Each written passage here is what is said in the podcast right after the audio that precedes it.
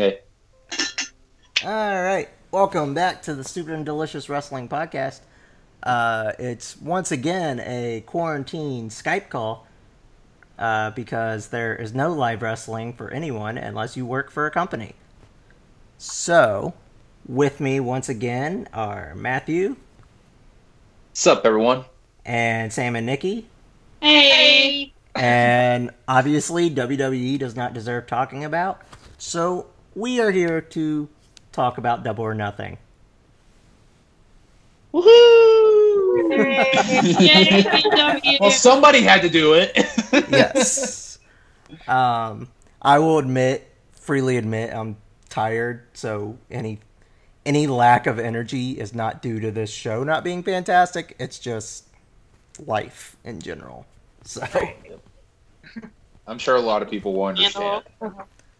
So, since last time, we on the Mania episode, we were all like in the middle of quarantine. Now everywhere is reopening. And here's my Yeah. thing. I went to Lidl the other day to pick some stuff up, and I don't know if y'all have Lidl, but We do. We just got one. they're like discount German grocery stores. They're fucking Yeah. amazing. They're better. I don't have one down here, so Uh They have pretty good gluten free stuff, so huh. They have great Oh, gluten free stuff. They have international stuff. Ours has a bakery. Their houseware stuff is cheap and really good.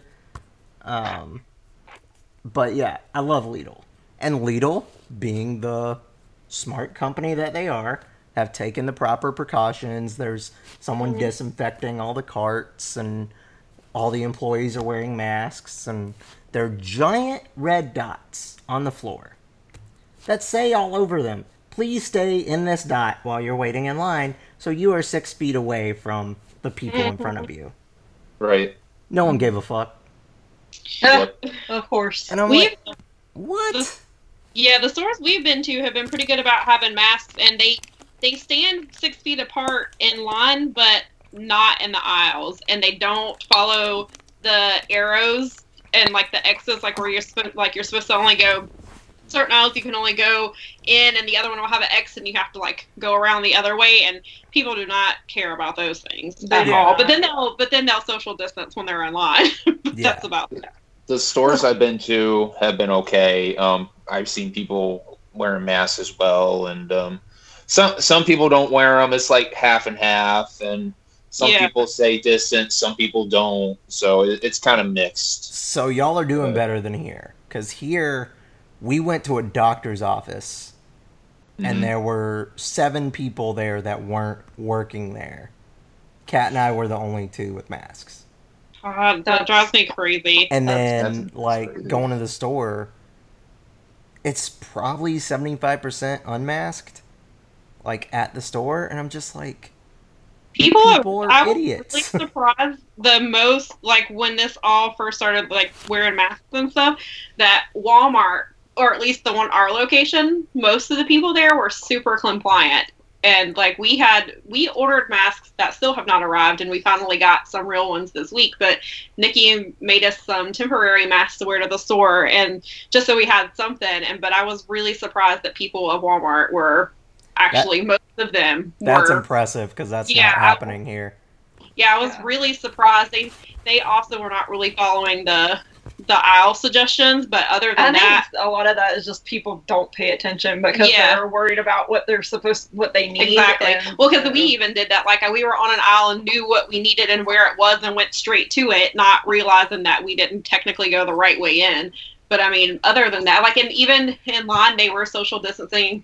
Um, I think because the, I guess because the uh, stickers on the floor were big enough that they couldn't miss. But yeah, I was Walmart really surprised me That- we That's good because ours have been like- awful. every time we went too on top of that like we had to go a few times 'cause, like nikki has to get medication there our cat has to get medication there and so we had to go quite a few times and nearly every time we went most people were wearing masks Yeah. See, my issue is Spartanburg is like the third highest rate in the state, Oof.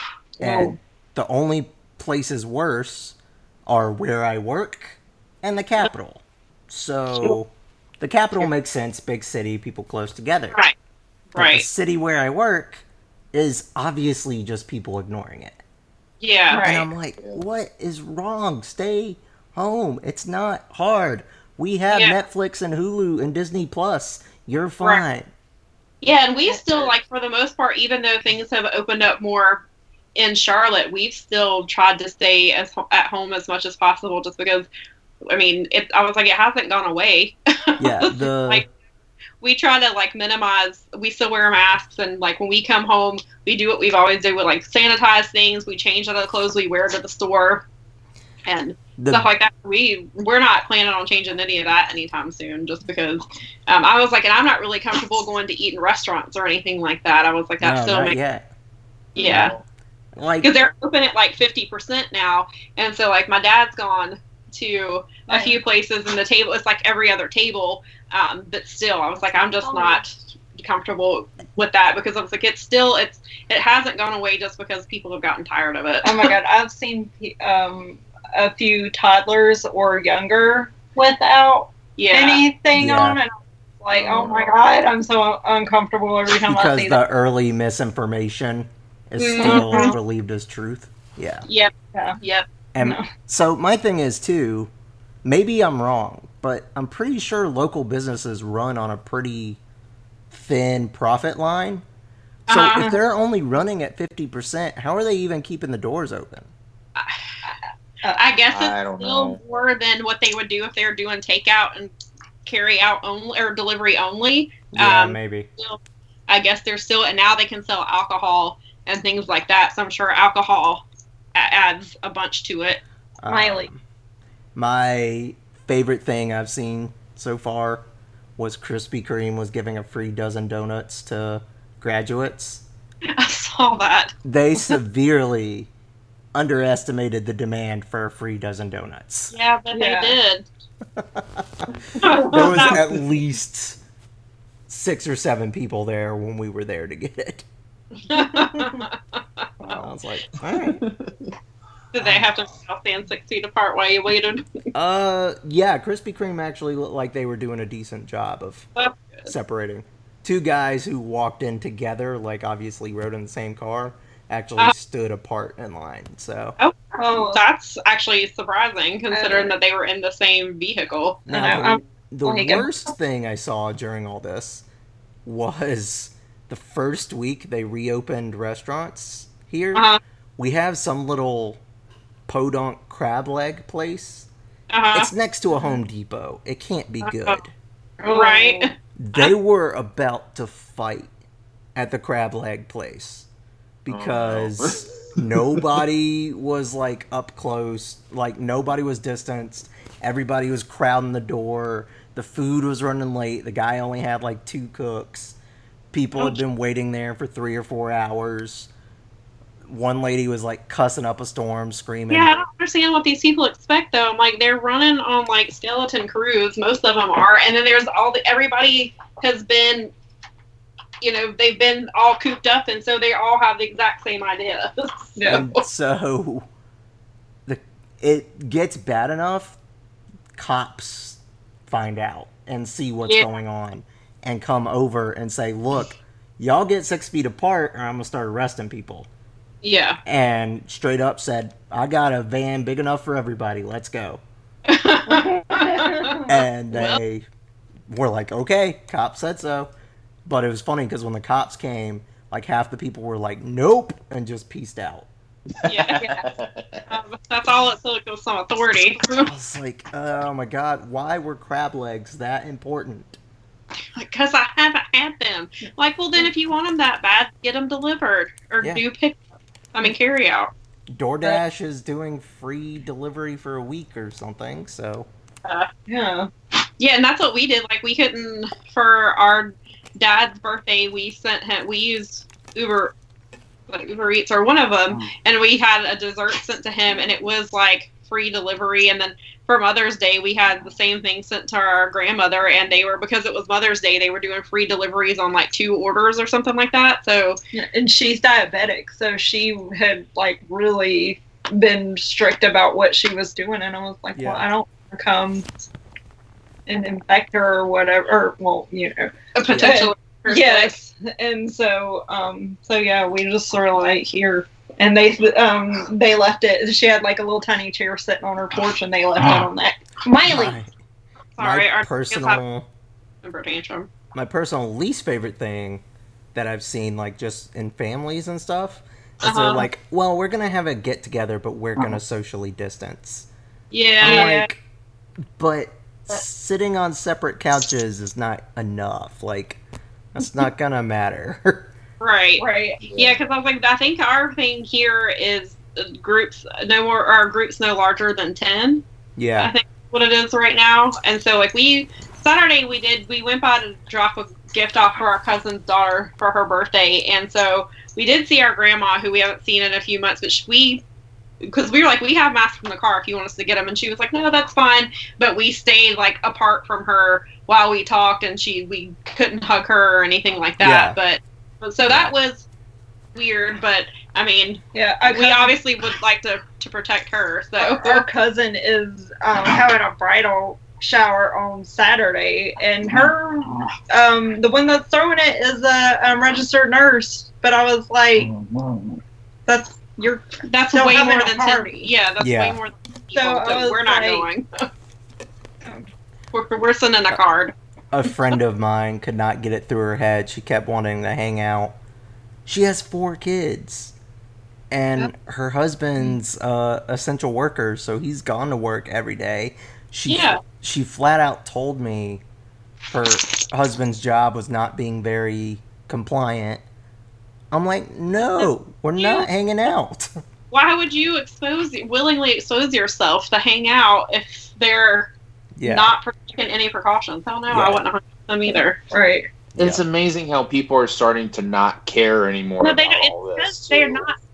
I think the reason is is either a they don't know anybody who has it or has had it, and they're not seeing the pictures. They're not. They don't see the gruesome pictures from the hospital, and so mm-hmm. they think it's or they just Oh. because they it's a hoax as it is because they're not. It's technically isn't as bad as expected in certain places because you know we flatten the curve like we were supposed to, so they think Mhm. it's not real. And I think that if they saw what people were seeing in the hospitals that they would I've Some- also seen people logic it out with math, and they're like, "Look, even with a hundred thousand deaths, that's only blah blah blah percent of our population." I'm like, yeah but it that's more shouldn't be any.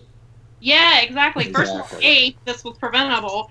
B we lost that many people in what six weeks? And the we, the same amount of people we lost in the vietnam war. Yeah, and and we lost that in six weeks? That's yeah, huge. and people rioted over the Vietnam War. right. Right. Um, Right. So and then I was, yeah, and it's not only affecting obviously i mean we all kind of know it but now we're experiencing it firsthand. It's not only affecting people Ow. who have um, coronavirus it's affecting people who have family members who are in the hospital and they can't see them and their families can't be with them. So like it's it's not just affecting you know those people who died or people who have it and get over it. It's affecting all these people who are their immune systems are compromised or they're going to the hospital for certain things or they're having surgeries postponed because it's not essential but it's still something they need and so it's I'm so glad I had my surgery in January. yeah. right. exactly we've yeah, we've talked about that a few times i was like I was like, I because I mean, obviously some people's pain is worse than what that was, but still, I would. I mean, to have keep to that would have I would have been past a year mark of um having that bad of a disc Yeah, if I had to wait. I was Ugh. like, oh yeah. It's a good thing you were like, nope, let's go ahead and do this. yeah yeah, well, and I saw this article the other day um, that I didn't even think about that they were saying because of like things being shut down and being less traffic, then there's less organ donors, and so people were like, I hate to think that way because you know you already are thinking about well the only way I can get an organ is if somebody dies, and then now I have to also think, well now there's not as many car accidents, so there's less of this organ that I need, and so now I'm waiting even longer, or I might die because there's there's no organs, and I was like, that's something I didn't think about at all, and I was like, Yeah. that's a I terrible. I forgot you told me about that. It's Yeah, I was like, that's awful to there- there's a Okay. lot of consequences, repercussions, effects, whatever you want to call it. Exactly. w- we don't even know yet. you know? Yeah. Like But it's very possible, just Yeah. relevant for me. School might not start in August, Right. or if it does, it's gonna be a completely new world, Mhm. and Yeah. I'm Yep. I'm gonna do whatever my job tells me to do, but I'm not gonna be the reason somebody's grandma dies. Right. Exactly. And that's Right. that's how we feel too. And I was like, and there there's definitely going to be a second wave, one way or another. Whether it's not as bad this time around, or we're more prepared, or people decide that they're going to be less selfish. But I was like, what are you going to do when it hits over the holidays, and then you're going to have to, and people are going to defy things so that they can spend the holidays with their families. I think And then- two weeks from now is gonna be the big indicator of Yes. the rest of the year. Yeah. Um, because Memorial Day was apparently bad. yeah, I saw some videos on Twitter. I had to just like, I was like, I have to quit looking at this. I'm gonna Yeah, um, really I'm mad. getting to a point I'm having to stay off Facebook because friends I know know better are being stupid because they're yeah, I've seen people. Yeah. I- I've seen people on Snapchat who are snapping. They're like with their friends and like smaller groups of friends, but then they're turning around and being like, "I can't believe all these people are doing this." And I'm like, "Yeah, but you're still out at the lake with your friends. You're not really that much better. You're contributing to it." Truth. so, but I guess it's because they aren't that bad because they're not going out and doing this or that. But I'm like, you're still. You're still going out with friends and like meeting up at bars and stuff. Well, That's- you know yeah. that already. I've been judging um, a couple of cousins that were like, "I'm social distancing at the beach." I was like, "You have children." Yeah, I'm like, mm-mm. You- I was like, There's no do you- such thing as social socially distant with a child. no, Exactly. No. no, not at all. Uh, But yeah, so at the point of this, I don't know when we're ever going to get, how soon we're going to get live wrestling, and if we are, I mean, not live, but in front of crowds, I should say, or even local wrestling at this point. I. I was. Uh, Like, could you imagine trying to be at Hebron Hall, being six feet apart? I well, I like, saw a thing. they're gonna have to let like seventy-five people in, and that's it. There's a show scheduled for July in Knoxville that the Ducklings are on if it happens. Yeah, I Uh-huh. saw that. and that caught my eye because one, it's over the summer. Two, my sister-in-law and her family are in Knoxville now, so I'm like, huh, interesting. Let me do a little digging. Twelve dollar tickets, but due to the constraints, they can only sell fifty. Wow. Wow. So, doing the math in my head, 50 times 12 is not enough money to pay all of that talent. No. A reasonable- No way. pay like Rate. one person. And then that's like, and then you're gonna have to have somebody working concessions for free and all that stuff. Yeah. And that's not including any setup, any maintenance, any cleanup, any, like, that's just the in ring talent. Yeah. So, um, I'm interested to see how this goes. Yeah, I saw Right. Wrestling Revolver uh, canceled their show for, was it May 29th? I think it was, or maybe it was June.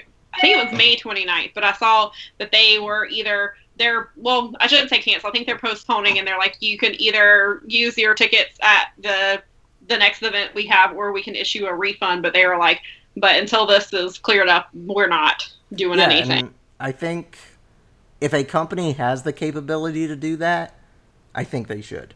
I, Yeah. I don't think. Well, and I think it's really, I feel like it's res- it's more responsible, especially because Wrestling the Revolver is Sami Callihan's, right? Yeah. Yeah. Yeah, so I was like, he was real big on at first not performing for Impact, and then of course they have been better about how they're handling things, and they filmed a bunch of episodes at once. So, Yeah. but I was like, he he he gets it. So, Yeah. and I know it's a, and even still, he was saying like it was a big when they were shutting down the first shows for Revolver. He was like, I mean, this could break us. He was like, but we're doing what's best for everybody's health. Well, and Revolver, much like PWX, is a. Try and think how to say this. It's a f- let your freak flag fly type audience. Like, Right. yeah, it's mostly the standard, you know, 18 to 34 white dudes, but there were several disabled people. There were several people of different backgrounds and different genders and everything mixed in. So why risk it? If you want to be inclusive, you don't want to risk any of your fans. No, No. not at all. So I don't know. Me and Samantha have been talking in scenarios about we were like, man, um, we would deal with this at PWX if if, if this was going. But like, like the other day, I was like, I would um gladly sit by, you know, what fans that generally yeah. noisy. And Samantha was like, oh my god. And I was like, no, link about it. If you could go back to PWX and put Kiefer as a buffer, Poor Kiefer, he's a sacrificial lamb. Kiefer doesn't like confrontation, so he'll do it. That's because Kiefer's like Bob Ross and Jim Henson rolled into one. He's just a calming influence. Be accurate. I'm pretty sure that's how Cat and I met Kiefer. Is Cat went up and told him that. fantastic. So Yeah, Yeah, he, the only time he ever gets spicy is if there's a particular wrestler. Jim That- Henson and Bob Ross love child is what I'm being told from the from the other That's side good. here. Yes, So that's I, I appreciate that, Cat. um, but yeah, unless there's a certain wrestler that we don't like that's involved, then he he will he just kind of lays low and kind of hangs back and just deals with it. Yeah. But Kiefer, it was funny when we went to um, Fight for the Fallen on my birthday. It's like, Kiefer, you want to do this? Yeah, sure. I don't care. What? my uh Want this? my favorite Kiefer line ever Yeah. Uh-huh. was Rise of Champion last year yes, I remember this. when it wasn't Darius in the main event for Oh. the world title, and we were doing picks for Fastlane on my phone or something. oh yeah, and Oh he my was like, "You know, I can't help but notice none of these men are Darius Lockhart." I died, and he didn't just like say it to himself; he yelled it so everyone could hear. I was like, "All right, Yeah. all right." well, and we'll still like at shows I'll randomly be like, "Hey, remember that time Darius could have been champion and he wasn't?" And Kiefer always like. Gets really angry or sad. I'm like, look, if I'm gonna make myself angry by remembering, then you're gonna be angry with me. Oh man, He don't give a damn. Like if he if he wants to express everything, he'll Yeah. yell about Not it. yet. Like he- you don't give a he gets to damn. that point. If he just gets to the point where it's something that really bothers him, he'll say something. But Yes. usually, But but then have y'all noticed? Okay, it kind of started with our crew, and now more and more of the regulars are actually letting their real opinion be voiced. it's about God dang time we're not sheep. Yeah. we can Well, and speak out. also like But it reminds me of that time. Remember? Well, it reminds me of the time that Scoot voiced his opinion about the particular Oh. wrestler we don't like, and then the fans like turned on him and oh, like yeah, went When- off him, and I'm when like, uh, the gimmick infringer was getting to wrestle Cody and not someone Yeah. actually Yeah. deserving. yes, Yeah. right. Yeah. and he had a valid argument, but good lord, how dare he have an opinion like that? Because those people turned on him in an instant. I was like, that's why I don't. At the time, I was like, this is why I don't participate in this group because they're all like they will turn on you in two seconds if you Yeah. say something. Like, and I was like, and what Scoot said was not wrong. Uh-uh. But even if you don't agree with him, they did. I mean, they turned on him like quick, and he's like, I don't. and then what the match happened, and then what happened? Yeah. Well, and at that point too, I don't understand why it wasn't Anthony. No, Yeah. it should have been. Yeah. That's obvious. Um, Well, we know why. Yeah, we know why. yeah, Just- I know, but but still, yeah, yeah, like it Drake Drake had the Cobb match, so you can't do Drake versus Cody. Obviously, your next choice would be Anthony right. on that roster at the time. Yeah. That was Uh-huh. also a show that I believe had David Starr and Martin Stone on it. Yeah. Yeah, Yeah. I believe you're right. I'm like, Who did Henry face on that show? That's a 'Cause I good really don't- question. I don't remember. Was it Ethan? No, Ethan was Uh, hurt doing commentary. Ethan was on commentary. Yeah. That's right. um, Yeah, I don't because know. I remember Zane and Caleb came out during commentary and tried to like kick Ethan and Brett off the thing Yeah, yeah, yeah. because I think Zane was trying to like, I think he stuck his arms up under Brett and was trying to like move him, and Brett's like, "Fuck that, I ain't moving." What show was that? Uh, the first Shelby show. Ode to Ode to- tradition. What? Yeah. Ode to tradition. Yep. Okay.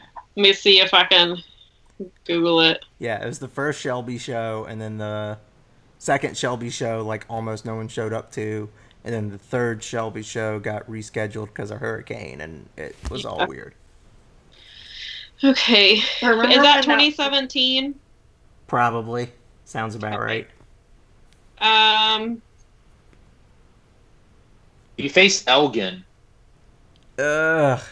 Uh, that's why we blocked it out. Yeah, he faced Okay, Elgin. but let, let's let's talk about this for a second. We haven't even gotten a double or nothing, but this needs to be said. That show was Cody, Jeff Cobb, and I hate him, but he is a well-known talent. Elgin, and Starr, and Stone. Yeah, I'm looking at the I'm looking at the card right now God. from yeah, Cade versus White Mike, Right. Okay. Hollis versus Chip Day, No one cared. Martin Stone versus David Starr, In a pure match, I remember that. James Drake versus Jeff Cobb, Uh huh. Anthony Henry versus Elgin for the title, Yep. the Syndicate. The, I'm sorry, the Syndicate. Versus the Ducks. uh huh. Darius versus Tracer and Cody versus. Skyler. Oh, that's when Darius and Tracer were doing their Yeah. long feud. I remember that. And it- we were all like, "Look at the future of this company," and then LOL. and then yeah, well, we know. okay. Man, that was a stacked Wow. card. Very stacked. That wasn't even Rise of a Champion. That was like a month after. Yeah, it was like a month or two after. It was like April or May. Like Starr and Stone on a regular basis. I miss them. I I miss them so much. I do too, and every time I see Martin on um on NXT or 205, I'm like, Missy, please come back and bring Oney, and please bring Oney with you. Well, I wish 205 and NXT guys could do the evolve thing, where That they would be awesome. where they do both. You know what I mean? But Right. that won't happen. Uh, would be amazing though. All right. So, while we're all sad now because we remember what used to be, yeah, we should probably pick pick up with Double or Nothing. Uh, the buy-in. we I was- might need to timestamp this show and be like, if you want to skip all of us reminiscing about PWX and things before COVID, uh, like twenty-seven forty-five. So got it. okay. Um, it's 30 minutes already? My Yeah. lord. This is what happens when we don't see each other. we talked about shoppers, That's true. Reckless people. I Um, mean, you would think that we don't have an almost daily um, chat going on. I mean, we do, but. Uh, I- all right. So, what I was happy about with the buy-in, it was only thirty minutes, and that's Yeah. perfect for a pre-show. Tell me what the matches are. Show me a couple packages, and give me one good solid match. So perfect pre-show. This was great.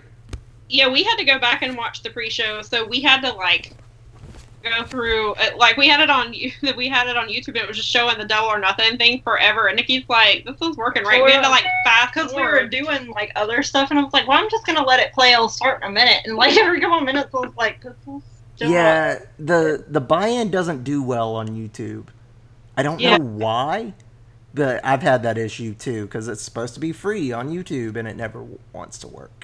Yeah, I mean it worked, but it was just a. It I had to just fast a- forward like thirty to forty something minutes. Yeah, it took forever, Weird. and then I was- the time we got to it, we had missed some of the match and had to like rewind it so we could watch the whole thing. So I was at Goldust Place watching the show with him, and uh, I connected uh, uh, the show from my phone to his smart TV. He has a brand new TV, and um, later on in the show, it starts getting all weird and messed up. So there are some parts I missed from the show, and it, and uh, there the main event. I'm glad I didn't miss. So Oh my god. that was that, W- we'll was get best. there. We'll Yeah. get there. But um, but yeah, it, I don't even know what the problem was, and then we had to use his computer to watch the rest of the show and everything. So See, and I don't know what's up. I know they have the deal with BR Live, but I need them to make it easier for me to stream. You know? Yeah, we we used because we found out. I don't know if it's been this way all along that you could watch Bleacher Report from two different um, two different devices, um, or if this was a new thing. But we used we watched with Matthew, um, but we we had some family things going on, so we started the pay per view late, and then trying to log in. By the time we tried to log in, it was like eight twenty. So we're obviously twenty minutes into the pay per view and couldn't log in. Like it kept uh, it kept kicking me out Hmm. every time. Like I'd put in like the I'd get to the login screen and like start putting in the email address, and it would kick me out and take me all the way back to the home screen. And like it was it was only Bleacher Report that was doing it. I mean. Uh, BR Live that was doing it wasn't like any of the other apps, and it took us ten minutes Who- probably to log in. Who owns Bleacher Report? Like, big boy company.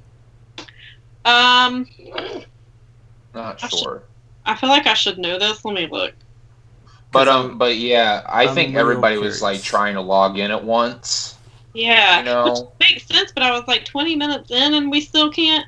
Y'all remember, though, how the network used to just Oh. struggle every pay per view. This view? is why Yeah, owns them. Who does? PBS. Okay. So, Turner owns Bleacher Report, right? Yep, they bought them uh, and- in 2012. and Turner is owned by Warner. So, here's my pitch. HBO Max comes out like tomorrow. Tomorrow. Let's just start doing AEW on HBO Max. Cuz Oh, I. Speaking of, I did see a rumor that about AEW Dark going to HBO Max. I don't know how true that is. That's I, interesting. I would But I imagine saw they would something do about it. both. The the Yeah. thing about Max is there's a few things they like got exclusive to draw people in, but I don't think they're they're not trying to be anybody's one-stop shop. Like they're not trying to keep you from having the other services too. right. So, Right. they're like, "Look, you already have HBO, have a little extra." Um, but yeah, I, but they need to find a company or player or whatever that's consistent and solid. Go hire the people that Vince just fired that did the network and have them build the AEW network. I don't know. I would pay for that. The thing is, though, they don't have a lot of content right now. So Yeah, true. maybe late, maybe later on, like maybe a year or two, they'll probably. But do I mean, it. would you have thought DC Comics would have had enough content for their own streaming service? uh, I don't know. Uh, That's kind of what I'm saying. Like everything gets its own streaming service at this point. Touche. yeah, that is true. But anyway, they got to fix that if they're going to be charging fifty dollars for pay per views. Yeah.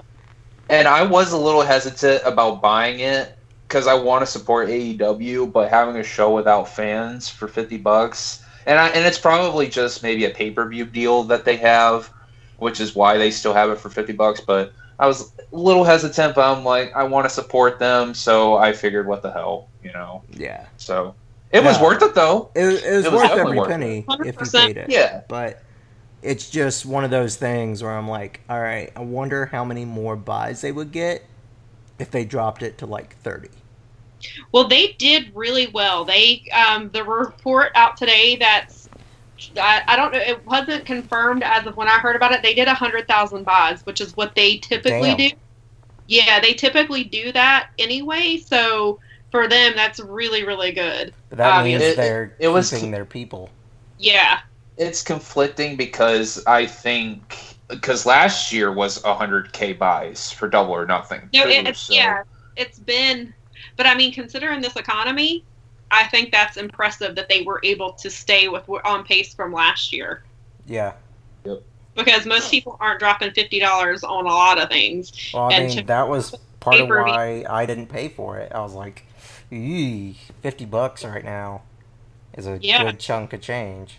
Well, and that's why it worked out because like we split it with Matthew, and so it's Golda, and so it was way cheaper. And it Yeah. was if I had the fifty dollars, I would gladly pay it. But with everything else going on, it worked if the way my budget is, Right. is set up. Yeah, we're, we're all running tight right now. Yeah. Yeah. Um, so it's probably a good thing there's no indie wrestling because I'm not buying shirts or pins or anything. I did buy that new Revolt. Yeah, I was gonna say uh, we did go ahead and buy the new Revolt shirt. Do you think it's gonna get taken down by July? No, Okay. No, I think they're. I think they're good. I'm hoping so. I'm. It sounds like their lawyer is a lot more confident than those other people. The other people's lawyer. Yeah. Yeah. They're getting hit with. A, they. I mean, they just got hit with another cease and desist yeah. on Friday from WWE. So I But think they should have known better on that one. They that should was have. Yeah, yeah, yeah, they that's should've. exactly what you said. So that's they. They. That they like that was a total do- d- douchey move that they did. Yeah. You know. They also, It's- though, if they had a good lawyer, they could have argued, well, it's a parody of those images, so therefore the shirt doesn't need to come down. But considering their lawyer the, tried to tried to argue revolt by saying that people don't get it confused by the Midnight Express and the Rock and Roll Express, Yes, so they you do should all the get- time. I was like, "That's your." And what was the Ultimate Warrior and uh The Road Warriors. yeah, I was like, Yeah. it's like well, also, like, people anything. do get them confused. Yeah, I'm like slapping the on the front of the revolt doesn't change anything. Putting the on front of Dark Order doesn't make me think it's a completely different faction. I would if I, somebody said, "Oh, well, we're the Dark Order," and I would I automatically assume so you're the same Dark Order from AEW. yep, it's true. Uh, all right. So the match was Private Party versus Best Friends, and I thought it was fantastic. I did too. I loved it. I loved Yeah, it. because I was, I'm really, I really like Private Party a lot. Mhm. I'm very impressed with them, um, especially because they've not been together uh, clearly as long as you know Trent and Chucky have, and so they have Trent and Chucky ha- just have the automatic, just smoothness together. But Private Party, like they're just so on point and they're innovative and they're fun and Well, and Yeah. I like Private Party. I mean, obviously they're signed to AEW. They could say, "Cool, we've made it. We don't need to innovate anymore. We don't need to do anything new. We'll just be that high flying tag team that isn't the Young Bucks." right. But they don't. They keep doing stuff. They keep adding new moves. So I was like, "All right, all right, y'all have my attention."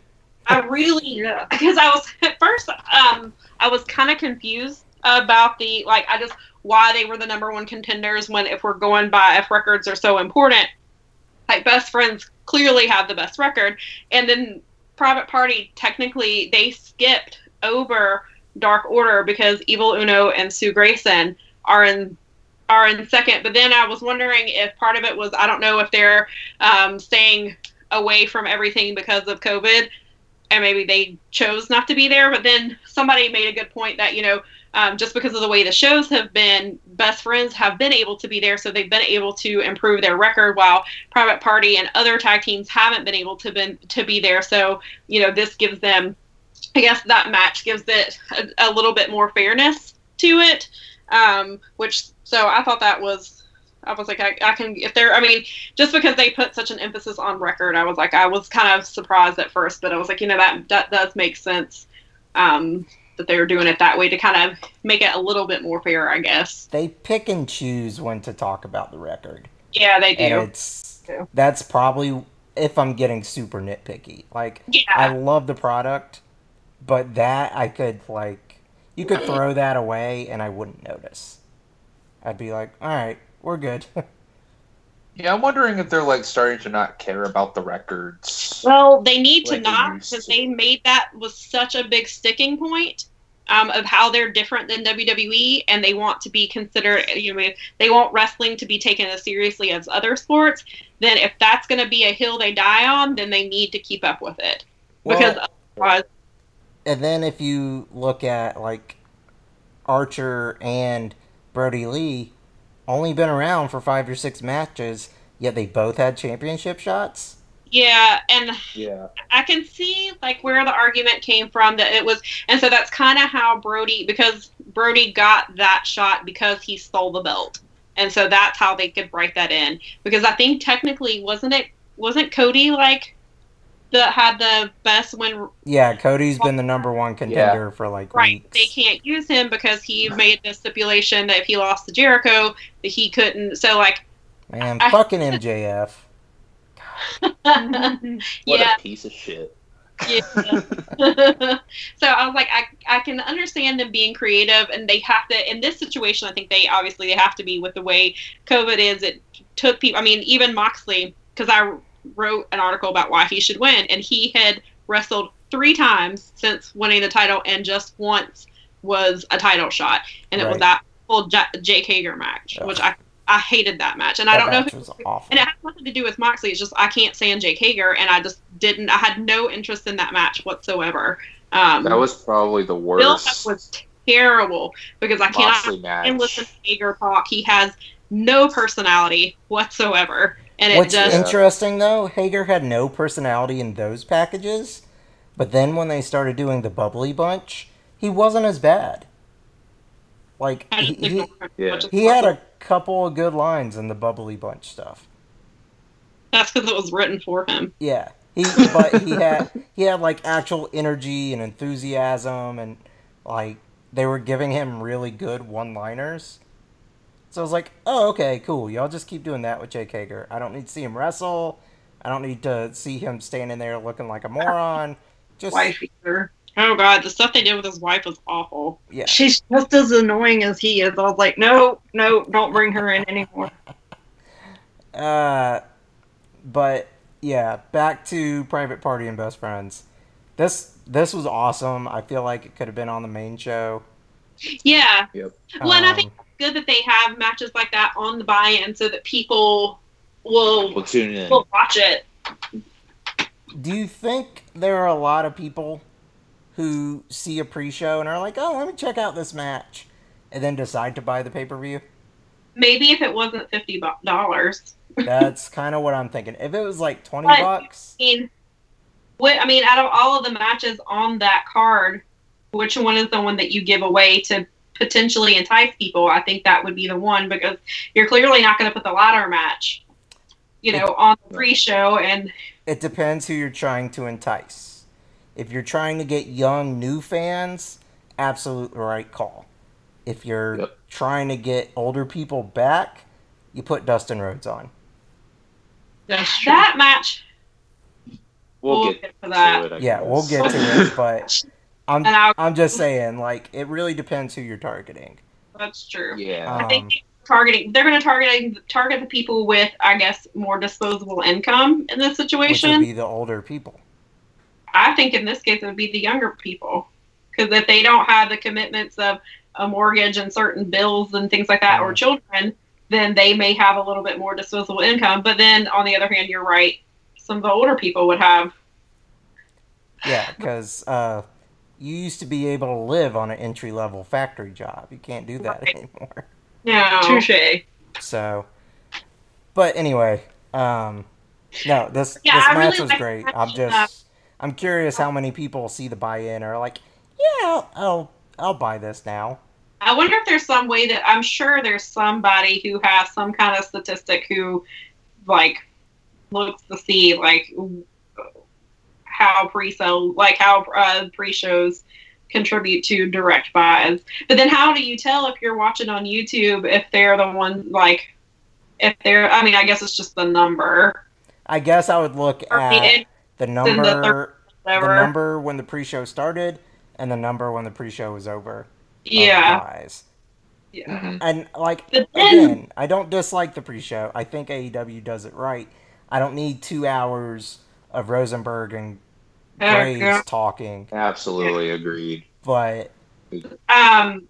Also, I'm then curious if also it actually helps. people who prove who do the who watch the buy-in and decide to buy, but then have problems logging into Bleacher Report and change their mind because they can't log in. Yep. Yep. Yeah. Which is why they need a better format.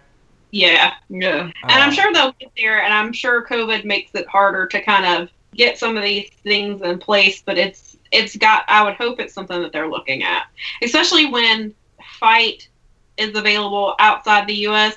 That these people can watch for 19.99 because I know a lot of people who use a VPN and then subscribe to FITE through a different country so that they can watch it for 20 bucks.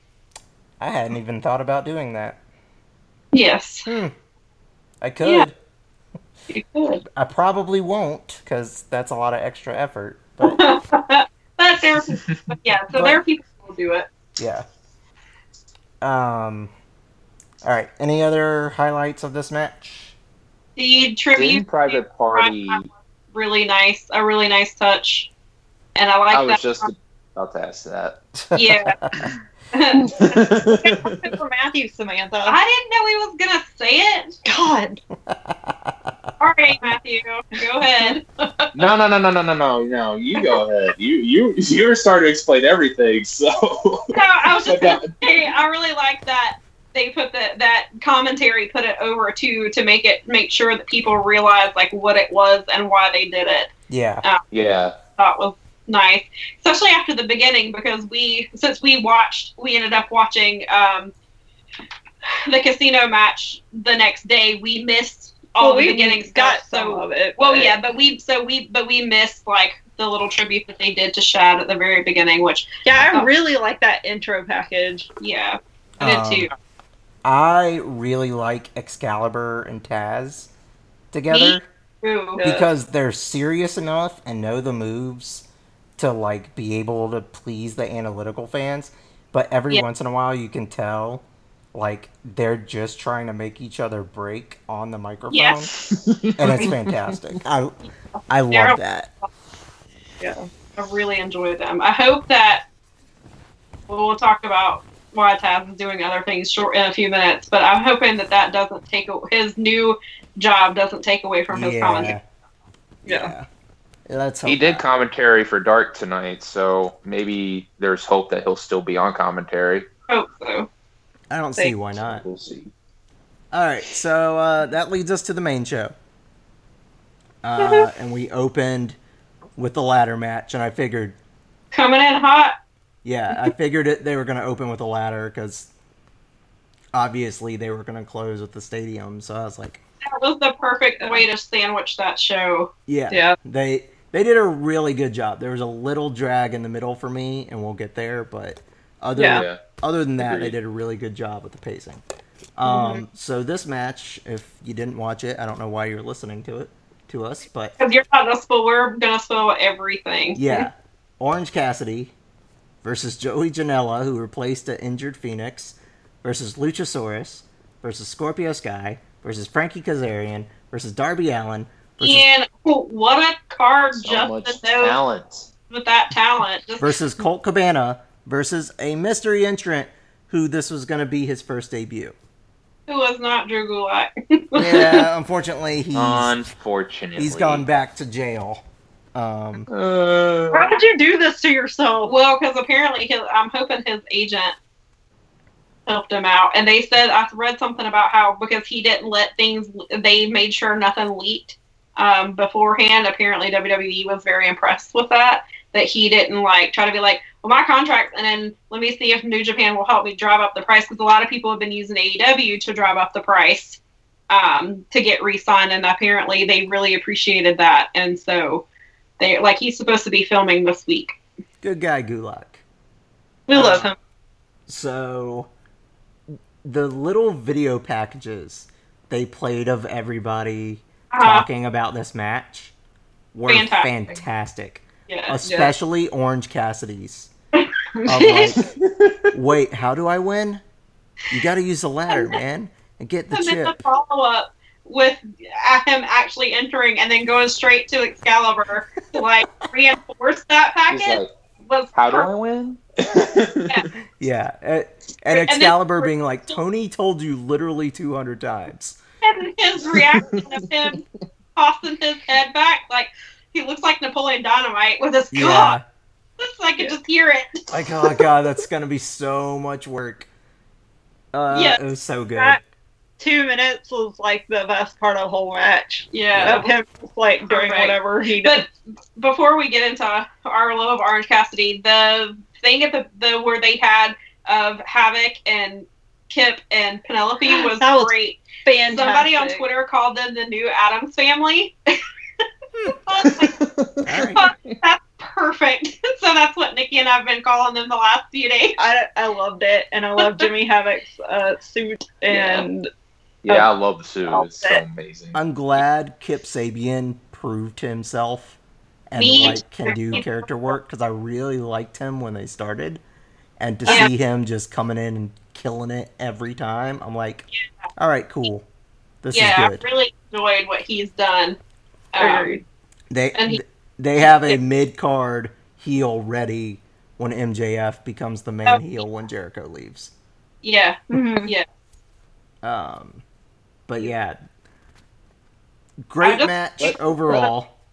Uh, a couple spots were a little the- sloppy, but yeah. and that's Yeah, gonna especially- happen, especially in a match like that. well, and it was outside, so who knows about the wind and the, you know, there could have been condensation on the ladders and the ropes and all that mess. So I like how they got Darby because Darby was obviously one of the favorites for the match, especially because they want him to have the title. He because he would have got the shot at the uh, the title. So I was like, Dar- that was a good way to write Darby out of most of the match by having him do that crazy ass. I forgot he was even in. Dude, Darby is a freaking maniac, man. Yeah, we Yeah. missed obviously a lot of the match, so The first I, time we I forgot, it. and then he like Yeah. shot up out of somewhere, and I was like, oh, I was like, well, he's done dying in some place. Yeah. yeah, I was wondering he if he pulled was the Royal legit Rumble. when we turned it on, we had missed every single entrant. So we turned it on, and I was like, "Oh, Brian Cage was the night was the surprise person because he's just randomly on my TV." So I want to talk about that for a second. If you look at WWE's vacant guy they used to use, yeah. he's very Brian Cage shaped. Oh yeah. No. So Mhm. I used to have a running joke that whenever it was like vacant mystery partner, I'm like, it's Brian Cage. And then for the first time ever, when I quit that joke like three years ago because they changed the name of the vacant guy, it's fucking Brian Cage. That reminds me me and Nikki used to just I don't know why it became this running joke with us in WWE whenever it would be like a surprise person, we'd be like, It's Big Stevie Ray and I don't even remember how this started with us. Because we were, uh, we loved Harlem Well, Heat, yeah. and I guess I we just wanted him to be there because of Booker. because we missed him, and so, So it just became this running joke for years, and then he just randomly popped up, and we were like, oh my god, it, And I was it like, my joke is finally true after like 12 years. Yeah, that's that's what happened with me and Brian Cage this time. Um, I really like Brian You Cage. it enough, you can will it into the universe. I really like Brian Cage. I know a lot of people don't, but for a guy, and I know he probably uses illegal substances. I don't care. The guy can move. He looks like a monster. He acts like a monster. I enjoy his work. yeah, I was never really one way or another about him. Like I was, I guess, kind of Same. indifferent. Like I thought, I mean, from the little bit I saw of him on Impact, like I enjoyed. I didn't like go out of my way to like watch his matches or anything, but I was, um, I thought he did really well in this match. Um, and I like the idea of having another monster um, besides Wardlow who just stands there. Well, I like, and he's agile. Uh, he's very agile, and he's I was really proud of them because they had the opportunity to do the big monster spot they always do, where all the other guys beat them down and then they stand up and go rah and throw Right. them off. They didn't Yeah. do it. And yeah. I'm like, ooh, Yeah. I like Well, this. The way that they actually did take him down, Yeah, starting by Just having keep Orange Cassidy- stacking shit on top of him. Yes, or well, but then starting by having Orange Cassidy jump on his back, Yeah. and just kind of like, but he keeps going, and then they all eventually, because they're dragging Orange down, that that's kind of what loosens Brian Cage down to pull him down. I thought that was an interesting way to do it, and I thought Yeah. it was. Really well. Oh, also, when we went back to rewatch this match, I know this was kind of like away from what we were just saying, but when we first started watching the match, I was like, oh, what Kazarian is coming to be um to start this match, and I was like, oh wait, Scorpio Sky is the second. Because they I they think it's an A I think it's an AEW rule that every pay per view, either the buy in or the main card has to start with an SCU member. it's like an unwritten rule. Because it started at all it started at all in because they were the first because um SCU was the Yeah, first that's right. I was So- like, why don't we um SCU like those? Yeah, and so say they- those like because they're solid. And I was like, yeah, it's like- they're, I they're solid and they appeal to everybody in some way. touche. exactly. So So true. I mean, I'm not mad at it. I'm Yeah. just saying. It, But it I'm like, oh. is- We'll have to test that theory as the pay per views go on, and Yeah. be like, all right, did it start with a SCU? Yes. All right, check. It's officially an AEW pay per view. Yeah, because I'm like, is it even an AEW pay per view if they don't start off on a show one way or another? Um, really enjoyed it, and I want them. To, uh, what I took away from it when I watched it the first time, and we only saw the latter part of it, where they were just beating, the, where they were all attacking Orange Cassidy. It was like they all fear him, and as they, They- should. they should just make him champions and stop being cowards Yep. and make it happen. because every, Orange because- Cassidy is going to be the first yep. AEW Triple Crown champion. Yes. Book it. Totally by accident. Like, he's going to pull a R Truth and just show up places, but instead of it being the wrong time, it'll be the absolute right time. yes, Yeah. make it happen. Um, that I'm surprised you haven't brought up the thing about how we didn't know somebody was in the crowd until. Oh, Oh. No, no, no, not y'all. Oh. Yeah, we. I turned on the pay per view and I was like, "Who is this loud person?" And like then screeching. and then they panned to the crowd like two minutes later, and I was like, "Vickie Guerrero, I should have known." well, and the other very feisty person in the crowd, we all should have known because she used to sit behind us at PWX. Touche. Uh, Love you, Swole. Wish you had been in the ring. Yeah. Yeah. We, we She- miss you, but we're so proud of you. She, yeah, I had a couple of tweets about her because she said I was like, I tweeted that Lance Archer feared her, and As that who else did I say feared her? Um, it was uh, Brodie. She got in Yeah. a couple people's face, and I was like, Yeah, it was yeah. Lance. And then, well, Lance tweeted her the next day, and she was like right back at him, and so she. I was like, I'm so glad she's back because she's been fun as hell Oh. at, in the crowd and just getting up on these people's faces, and yeah, I loved it. I, I love the non-working workers being the crowd. It's fantastic. It's entertaining. It can set up storylines. uh-huh. It, it is the right call. Yeah, and I like the Whatever. hills versus. I like the hills versus. The, Yeah, the, the heels have their side. The faces have their side. It's great. Yeah, I love it. And so we know that there's somebody and at on least the- they get chairs because last night on Raw with the piece the the PC people and the NXT people, they all had to social distance six feet apart behind plexiglass. They didn't even get fucking chairs to have to for three hours. Yeah. No. Somebody was like, "Why are you punishing them by making them watch Raw for three hours?" We've been watching a shit ton of Hell's Kitchen, so Uh-huh. they, they must have lost a challenge. Like that, that's it. it must be it. And it was weird because it was like they have people like um, Shotzi and Swerve and stuff like that, and then there was people that I have never seen before. Yeah, but one of the first people we saw when they we realized like they had plexiglass and on that it was um uh Danny Johnson. Oh yeah, Simone. I mean, Sloan- yeah, I mean that wasn't right. Danny's Yeah, her they mother. did have- Just kidding. Yeah, Simone was out there. Um, the Rock's daughter. Nice. She was there. We were like, uh, Yeah, and Stoke was there, and they were like, they were WWE. I can't remember if it was USA. One of them called him something, uh, Raw Hater of the Year contender or something like that. that was USA. Yeah.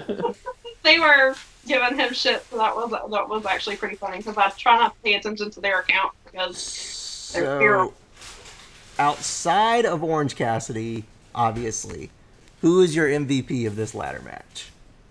who was my MVP or who did I want to win? The MVP, completely different of who you want to win.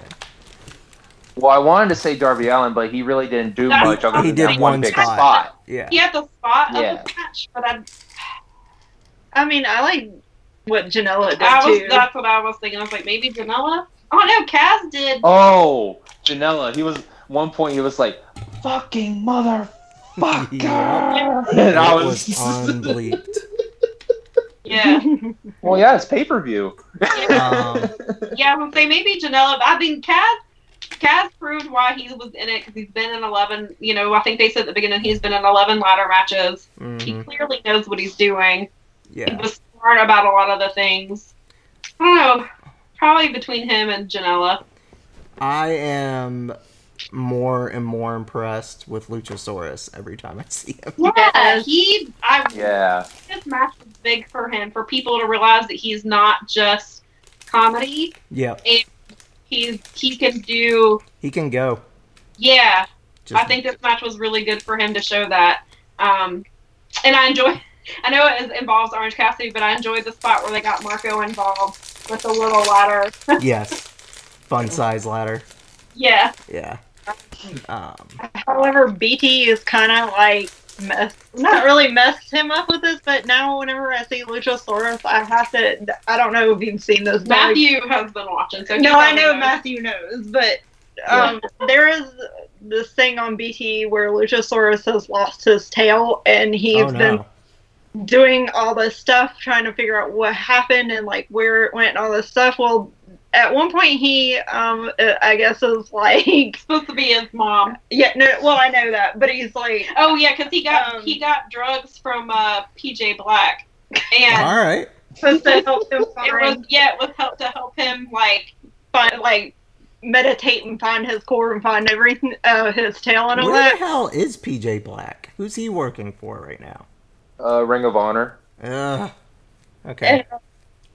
He's, he's like he's supposed to be talking to his mom, and like all of a sudden his mom's like, "I have big old Jurassic titties," and then like what? big for um, they're like um or she's like um they're big fossilized titties and I just want you to know that and we're just sort like mother It's like anytime I see him or like hear his name I'm like big fossilized titties big old Jurassic titties yeah or anything dinosaur related Yeah. like or I'll just say it just because yeah Yeah, I mean, why not? yeah. Oh, So he, yeah, and I guess not really ruined it, but yeah, that's what I think of too. So All right, fair enough. it's hard. It's hard to not think of that. Like once you hear it. Yeah. Now, whenever I see Luchasaurus, that it's like when I see Tom Phillips, I'm like, oh, the face fucker himself. yep, yeah exactly Um, Yep. But anyway, okay. So ladder match was great. Good kickoff. A little The sloppy in spots, I like but it. I want to go back before we leave this. The match, I'm completely fine with Brian Cage winning because it was pretty obvious that mhm. the surprise entrant would win, even though I wanted it to be Scorpio Sky. Um, I thought the ending seemed like it was a little slow. Like it didn't kind of climax. I guess it was just. I don't know if it was just the crowd. I don't. I can't figure out exactly what it was. It just seemed like it was like all this build up, and then the end was just. I felt the ending just felt a little off to me, and I can't figure out exactly what it was. for Um, for me, this was a ladder match that wasn't about brutality. It was about the characters, and I Yeah. think that gave it a very different vibe. maybe that's what it is. that is because okay. like I would not show this to someone as their first AEW match. I- Okay. Like if Yeah. I was if I had a friend who didn't watch wrestling and I was like, No, I I want to get them. you into this. I would show them the uh, the uh, the Stadium well, Stampede, yeah. Absolutely. yeah, But uh I, I'm thinking that's what it was. Like I'm used to ladder matches. Like I think of the Like, I first think that ending opportunity knocks where we all thought we were gonna die because ladders were flying yeah. out of well the ring. um, Pineapple Pete almost died so Yeah, Yeah. he about that. True. He about what did he say? He about oh god, open up hard way. I saw it going towards him. I know me and Sid are like, ah, oh my god, Pineapple Pete, Shug. Protect Shug. Yes, protection get off off. um, so I, I'm wondering if that's why the ending Maybe felt that weird. That, maybe that's what it is. Because like usually it's like here's all these flips and all these things and all these different ladder tricks. There wasn't Right. a lot of that. Right, there Right. wasn't. Um, which I'm fine with. But So yeah, it's a way better ending than the Money in the Bank ladder match. let- So let's not go there. No, I'm just I- saying. Yeah. I'm mad I watched Money in the Bank. Like, it was so bad. And what really upset me most is I went on the internet and people loved it. Yeah, Yeah. I thought too. Oh god. we watched the same match, or because I did not like it. I Yeah. thought it was stupid. And I didn't like I made the mis. Go ahead. I, I was gonna say I didn't like all the shout outs to history that were literally just cameos. If you're Yeah. gonna if Yeah. you're gonna shout out history, have them get involved somehow, you know? They tried way too hard. Like it's like they knew they wanted to try to be on the same level as the Boneyard match and the the uh, Firefly Funhouse match, and so they they just tried way too hard. Yeah. And I think it was obvious Yep. Yeah. Because they don't know how to make things make sense either. they can't just let things happen organically. It's gotta be Forced. Yeah, Yeah. But but Yeah. that's enough of that.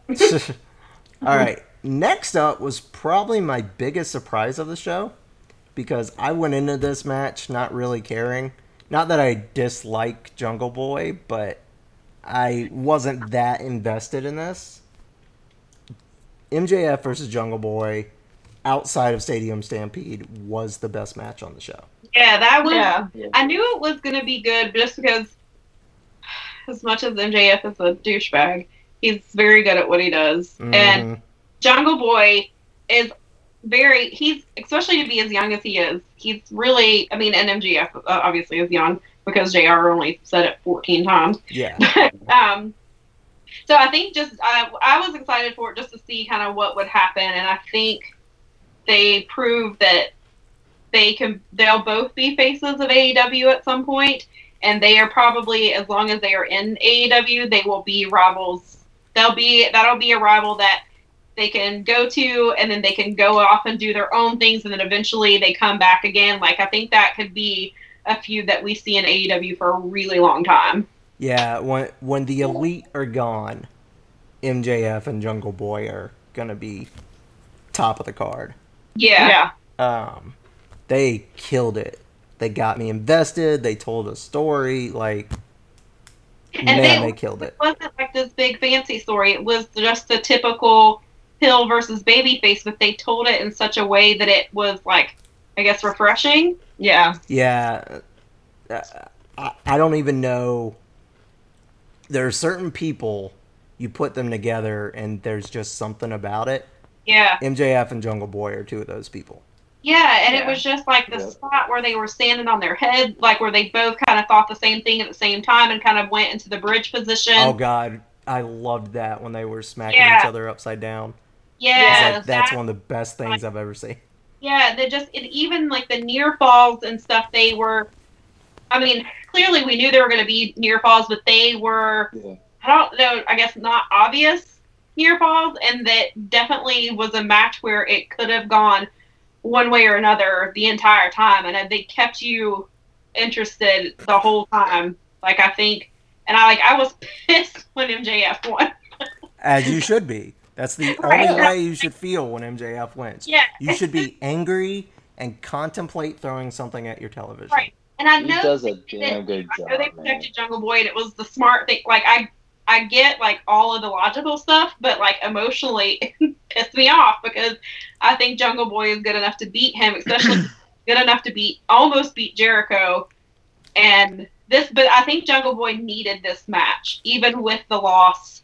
I think it reminds people, oh yeah, he did almost beat Jericho. Oh yeah, he Mhm. can probably be Mhm. by himself. He doesn't necessarily have to be in Jurassic Express. Like he could do his own stuff. Like he could be a solo guy. Like a he like a Scorpio Sky doesn't necessarily need like it's great that he's in SCU, but Scorpio Sky doesn't need SCU, and I think that Jungle Boy proved that he can be his own thing. The the only issue I have with that, with Jungle Boy being on his own, is him and Luchasaurus have the best shirt in AEW. Yes. Yes. I love Uh, it. Yeah. That like So when, when Be a new we type of thing where they never break up, but they always root for the other one. yeah And maybe their whole thing is to get Jungle Boy a title. that would be awesome. I'm all for that. They never break them up. Like I would be Are you gonna write an AEW? I mean, a DT article about this? probably She I'm should. gonna pitch it Oh. tomorrow. We're like, oh, listen, this is my story. Also, can we please note that JR cannot stand to just call him Jungle Boy? I think it's just a habit. I think because he started saying it early on and now he just can't. But well, I guess it's funny though because he kept changing it. He'd be like Jack Perry, Jungle Boy, Jungle Boy Jack, yeah. Jungle Boy Jack Perry, like back to back to back. It's like, dude, when is he when he's like older and is like thirty five? Are they? I mean, of course he'll still be Jungle Boy, but like it's almost like you Well, know. Man Scout is. Well, that's different. 'cause he's yeah, I guess. the I know, Young Bucks are still the Young Bucks. That's true. Well, and I guess it also goes back to like Boyz II Men and Backstreet Boys. They're still that. It's just I said Man Scout way too early. I said it before without thinking. Leave me alone. but yeah, Uh, it Yeah. it annoys me less. But when he started doing it at the beginning, it drove me crazy every single time. But now I'm just used to it, and so I I kind of I just kind of tune it out. Yeah. um, I was like, yeah, I've had no, like I've had no problem with it. So he doesn't give yeah, I.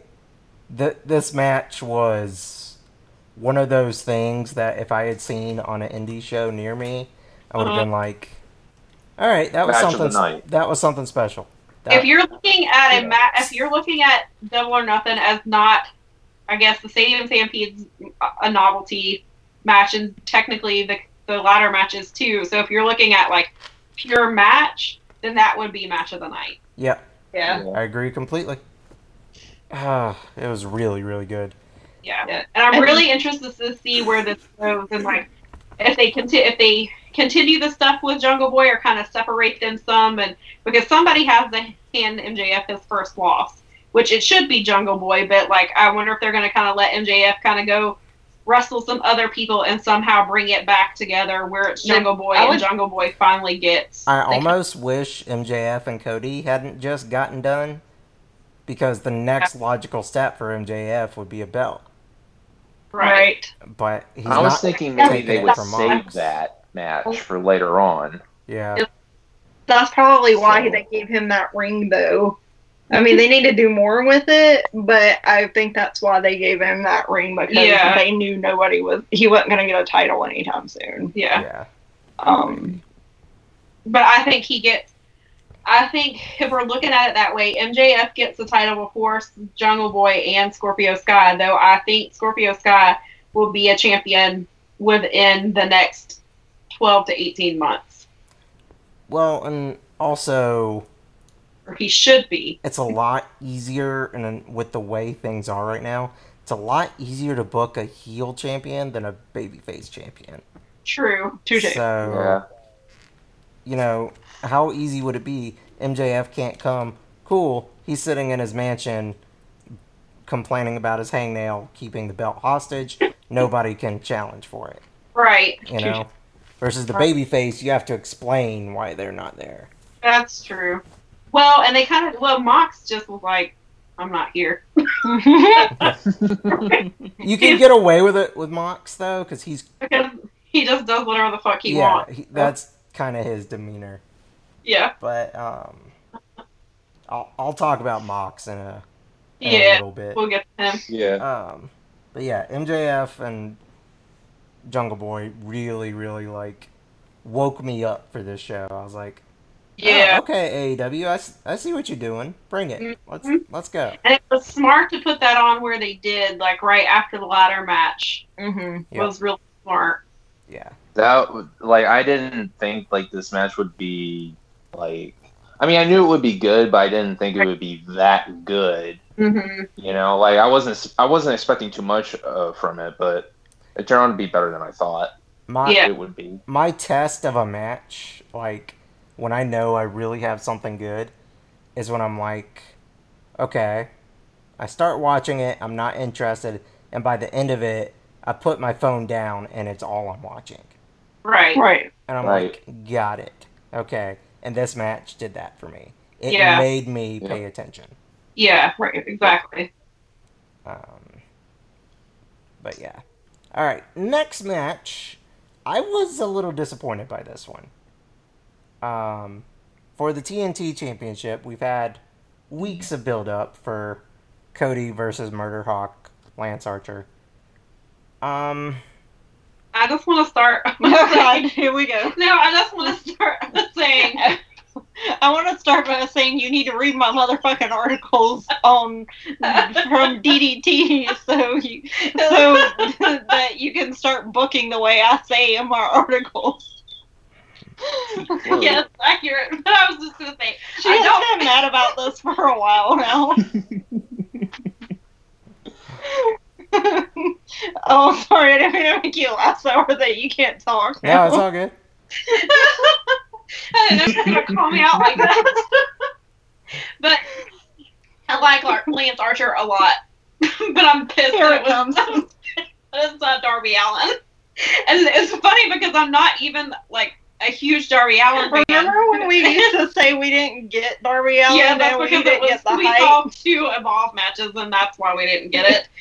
And now I, then I saw him in AEW and I was like, oh, You all were like, no, don't watch Evolve matches.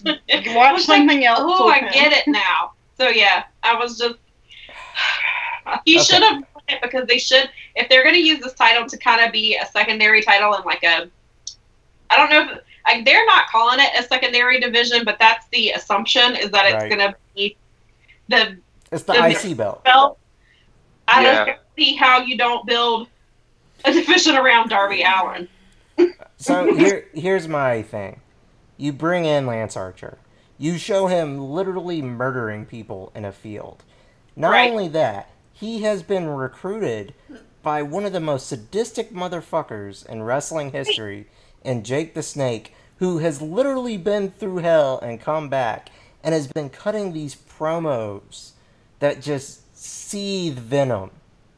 Until the last two, when he got creepy as fuck. Well, yeah, but that's that's Yeah. that's old men in wrestling. Yeah, but it's gross. Agreed. 2020, stop making this shit happen. Yeah. Stop. They lost me. They lost me a lot with with that. Just I, I, Just some the- the I don't stuff- think they intended it no, they don't intend but it. But when he like got down over Brandi, that was just way too much. I mean, I he just- did that with a lot of Yeah, but his it's- opponent. I'm shh. Quit talking over me for just a no, second. I'm mad about it. um, I was like, I mean, if you think about it, like with his, uh, with other male wrestlers, he did the same thing. But obviously, as soon as you sit down here, like, no, no, no, no, this It was wasn't good. super Don't- fucking don't, don't, creepy. Don't do and that. then the next week he's like, "Stay in the kitchen." Right. And- we had a conversation daily ddt well actually somebody wrote an article well they were doing their their like their the good and bad of that episode and they said that jake roberts went full on incel which he pretty much did and so they've got a I, I don't like when the old school guys immediately go to gender yeah yeah. um and i know and i get.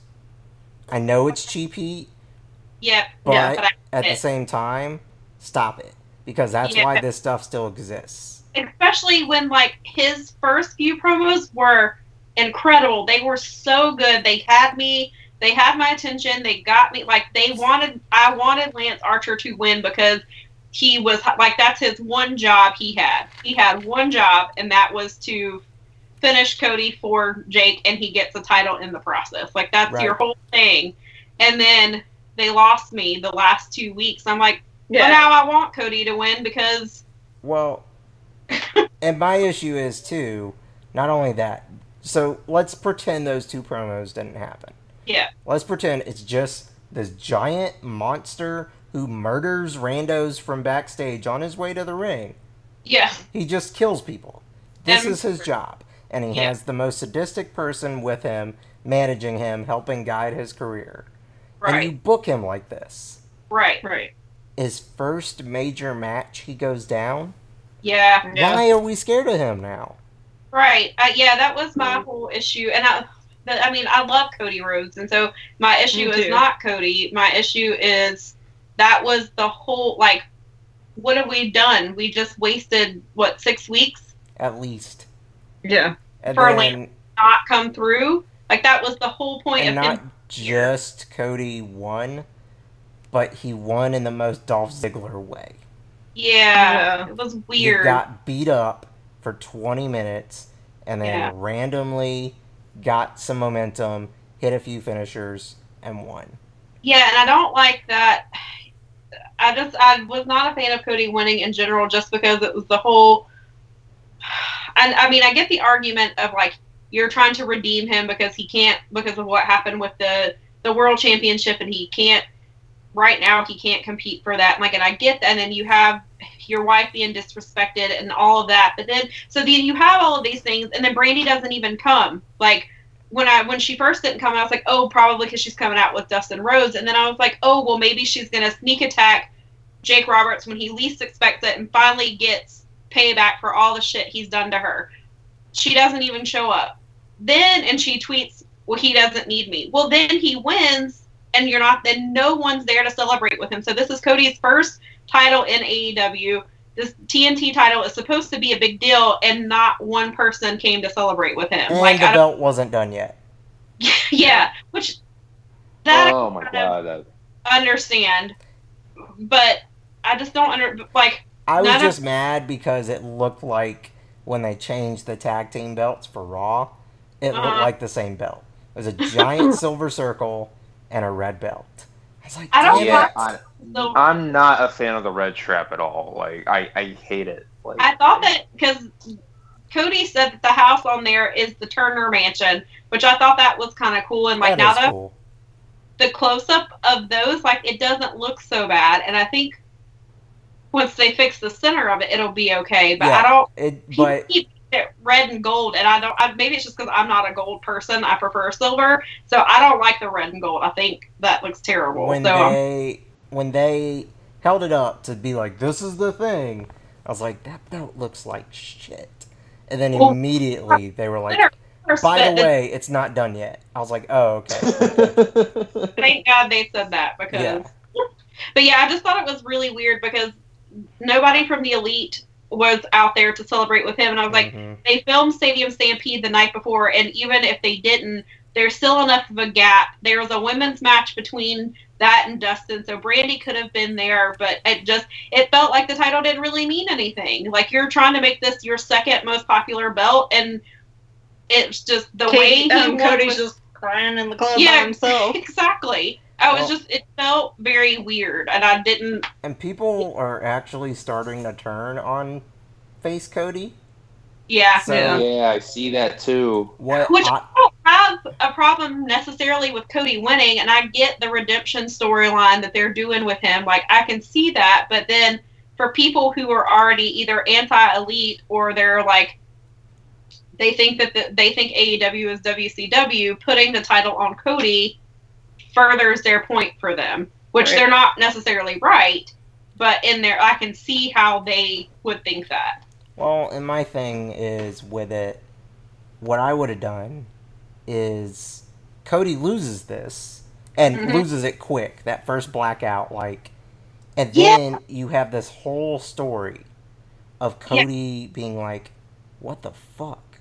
I started Well, this yeah, whole company. That's the whole reason- Everyone's turning on me. My best friends. I thought MJF was a friend. He hated me. Maybe the elite hates me. And you have all these storylines that could branch from that. Right. Right. And then they even could Right. do the because you know he brought like this is the whole reason he brought Arn Anderson in was to help him win and like why isn't this working and you know um, Jake Roberts is you know he had it out for my dad he had it out for my brother like if they could have they could have stretched the storyline out longer. Right. And it's just one of those things where Cody is better chasing at than he is as a champ. Oh, just like Dean Yeah. Ambrose. Uh, Pretty much like everybody. Um, very few people are like, all right, that's a great champion to have. Right. Like, Um, So I, I don't know. I thought it was a weird decision. I like I said, I get why it went on Cody. Right. The way it went on Cody bothered me. Yeah. And, And, then just the belt not being done and all that. I mean it, I wanted to Yeah. like this match and I didn't. well, and then the other thing with it is the, his first how they're finding somebody for him to wrestle is they're doing another um what you call it another is it ended an open challenge or something or is it an open challenge or It's is a it battle a royal, I think. that's right a battle Uh, I want an open challenge. yeah it's like a Pineapple battle Pete. royal. like Yeah. So I. I just it feels like they're. I mean, I know they're still limited because of COVID and things like that, so that changes a lot of the way they book things. But it just feels like it would have made more sense if it was Lance Ar- if they if it had been Lance Archer and they were doing open challenges. Because who the fuck is gonna challenge Lance Archer? Right. Mm-hmm. Wardlow? or have have Lance Archer do the heel open challenge where it's like, all right, I got a guy backstage who says he's willing to fight me, and then just murder him, and then Right. after a few weeks of that, the he- real hero comes out and says, "You're not killing them anymore, you and me." Yeah, And then Yeah. you, I don't know, it just made so much more sense to put it on Archer. me too. I mean, that's Yeah. what I thought too. And so I'm interested to see how this plays out. But then if Cody's if Cody's title run, however long it goes, like if it's kind of this, I don't know if I want to say boring or whatever, but then does that just make the title not mean anything or not be significant because of how it's booked in the beginning? Like then you're gonna have to have a champion like a Darby Allin or a Scorpio Sky or a Jimmy Havoc or something like that. And see, that was the other thing. Like, I mean, I guess the plan was to put it on Cody all along, but I had wondered when they were doing the tournament if the reason it was booked the way it was is because of who was who was available. Because at the time, Jimmy Havoc wasn't there, Joey Janela wasn't there, Kip Sabian wasn't there, and it was or no, Kip was. I'm sorry, So, but I mean, unfortunately, AEW is still young enough that they feel like they have to have their belts on people that are going to make people stop. So, true. Cody, Mox, Jericho, if my buddy who used to watch WCW is flipping channels and sees them with a belt, he's going to be like, wait, what's going on? Right. Right. Versus if you put it on Darby, yes, we love Darby, but the rando guy surfing channels is not going to stop on Darby Allin having a belt. Right. Um, All the logic behind it, but yeah, it just kind of sucks for those younger guys right now because they're getting such a big stage, but they they're limited by the youth of the company, I guess. Right. But it just feeds into the argument that they're no that they just keep putting the belt on WWE guys, which is stupid because half of half of NXT are Ring of Honor guys, but Yeah, and Oh, nobody yeah. makes that argument. Which I mean, and it's a stupid argument because everybody has to wrestle somewhere. And Lance Archer wrestled in WWE. Nobody remembers it, but he did. Well, But- let's talk about main rosters: Seth Rollins, Kevin Owens, Sami Zayn, Cesaro. Right. Yeah, Right. exactly. So I mean, the argument is stupid, but it feed the people who have that argument. This feeds their argument. hmm It Because- does. So that's one way that you can get around it. So like I get the logic behind it, but if you want to do something fresh and different, then Cody is not the answer. Yep, I agree. All right. Anybody got anything else about Archer and Cody? So Um, well, I like like you said, like I'm not a big fan of the ending. Like it was just, it, I wanted Archer to win, but I, I mean, I get like I like you said, I get why Cody should have won, but at the same time, like I, I think it should have just went to Archer instead. But other than that, I, I mean, it was okay. It could have been better. Like I expected a good match from that, but it just turned out. To be yeah, I thought the match was going to be better than it was. Well, and Yeah. Like just another thing, like how scary would Archer be if Cody hit him with like five crossroads and he still got up? Yeah, Like he no sold the shit out of it. He just like, well, bitch, you didn't put me down. Cody, Cody can afford that. Cody can afford his finisher to not work on the monster. right. Yeah. some people can't. Like, So where does Archer go from here? I mean, do you just put him with Willow? I mean, well, that's or- what I'm saying. Like now they've completely killed all the mystique, all the build. Archer means nothing. yeah. This whole six weeks was a waste of time, basically. And then, so what does Jake Roberts do? Does he go find somebody else, or does he stay with Archer? Or does he just creepily carry snakes around and do That's all my weird things? No. What if Archer is in the Battle Royal on Wednesday and then he wins and then they get a rematch? At, That's too WWE for me. yeah. I mean, I wouldn't. They're smarter, though. I was gonna say I wouldn't put it past them, but they're generally smarter when it comes to most things. So I don't think they would do that. But I know that as wrestling fans, we're conditioned to expect things like that. When's the next pay per view? Labor Day. no, uh, no, fighter. It's September 5th. No, but they're doing Fyter Fest before that. And Fyter Fest. Is Fest, Fyter Fest happening? yes, because Mox is wrestling Brian Cage at Fyter Fest. How is? But that's the one at the gaming convention, right? Yeah, but they're still just doing the pay per view, and I Okay. think from the They com- didn't confirm if it was pay per view or not. Like they didn't say nothing about it. I I'm hoping it's like a special Dynamite show. I but- think it's going to be a free thing, but maybe I'm wrong. That'd Maybe be that was cool if they did that like they did last year. Yeah, maybe that was the assumption is that it was going to be a free show. Maybe it will just be a like a, like Bash at the Beach was just a Dynamite show. Maybe Fyter Fest is the same, but I Because, don't. it- because again, they only they're they can only do like four pay per views a year. or So Yeah. Hmm. So maybe it's know. maybe it is going to be like Bash at the Beach, where it's just a it's actually Dynamite. Yeah, Um, yeah, we'll see I think where they'll they say more about it Wednesday. So I I trust the booking there more than I trust other bookings. So. Yeah. Touche. But th- this was the first time they did something, and I was like, I get it, but I thought y'all were smarter than this. I get it, but I don't like it. Yeah. um, and really, Archer Cody is where the show started to drag for me. I was like, this match is going on way too long. Archer should have crushed him. What's going on? At first, uh, what you call it? Um, the Uh, black. Wait, what is it called? Blackout. Thank you. Yeah. Yeah, I was about to say Black Mass. I was like, that's not it. mm-mm. Yeah. wrong company, wrong company, and wrong move. but yeah, when because I was I was surprised he got him up that fast. I was like, holy shit, he's about to squash Cody. Nope, Yeah. we got swerved. Yeah. Yeah. All right, next match. Uh, Kris Statlander versus Penelope Ford. Penelope was a late addition because Britt Baker got her leg super jacked up when Nia, or not Nia, Nyla landed on her last week. Um, I think it was Nyla. Yes. It was. yeah, it's Nyla. Um, I, yeah, there's too much going on in my brain. what it was. I mean, to be a last minute match. It was fine, but y'all can Yeah. disown me for this. I haven't figured out Kris Statlander yet. Not supposed to figure her out. She's an alien and she's awesome.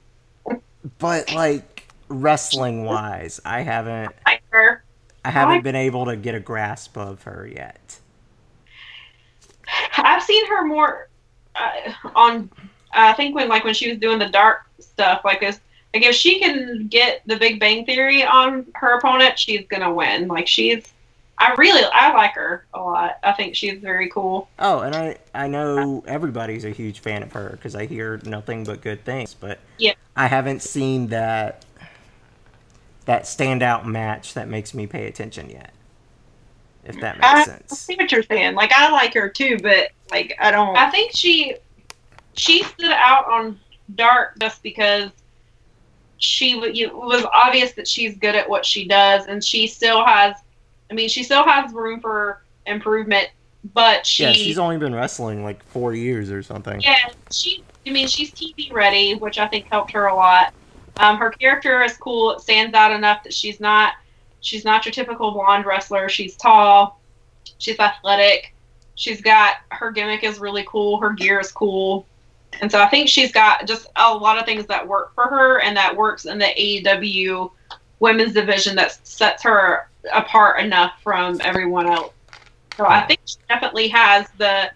She, I think if they work with her, which I'm sure they will, if, like if you're having Kenny and Awesome Kong and things like that working with her, she's definitely going to be somebody that could be really big for them. I I'll- think. I'll be honest though, outside of like Shida and Riho, I don't feel like they've done a great job with the women's division overall.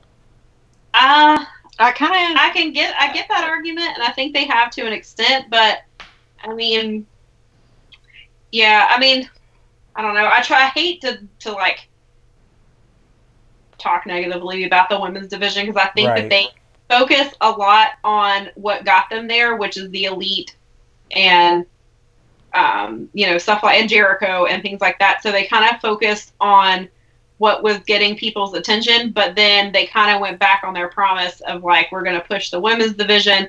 The women's is going to be really good. But then, especially when you're comparing them to the N- which isn't really a fair comparison because there's 800 women on the NXT women's roster, but their women's roster is Stacked. far above most women. I mean, and even the knockouts, which has always been big for Impact, that's always been one of their strong suits. So when you have those three divisions, they are the weakest of the three. And okay, so it may it's not a fair comparison, but I'm No. not even thinking of current NXT. I'm thinking of NXT back when NXT was getting big with the hardcore fans, but Right. no one in the mainstream knew what it was. Right. And yes, they were lucky and had a stacked roster of Charlotte, Sasha, Bayley, Becky, and just like one after the other were amazing. Right.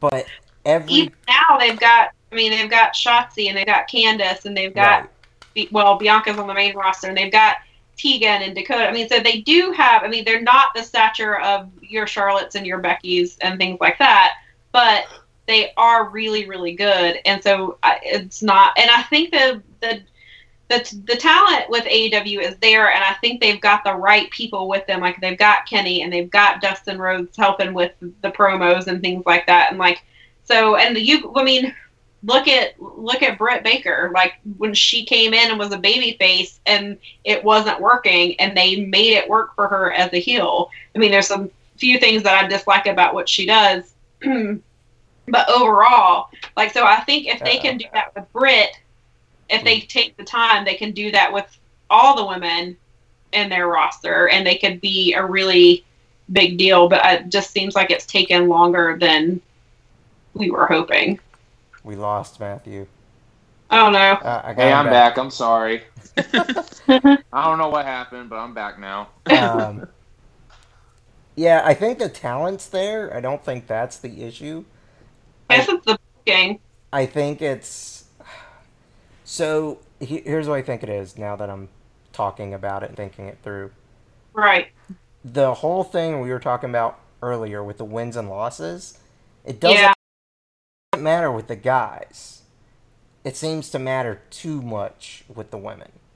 I can see that. yeah. So they're trying to give them legitimacy, which I appreciate, and say, nah, they're just like the guys and they got to earn their spot. But it's backfiring because they're not telling any other story except here's the rankings, here's the title. Here's the Right. rankings, here's the title. Right.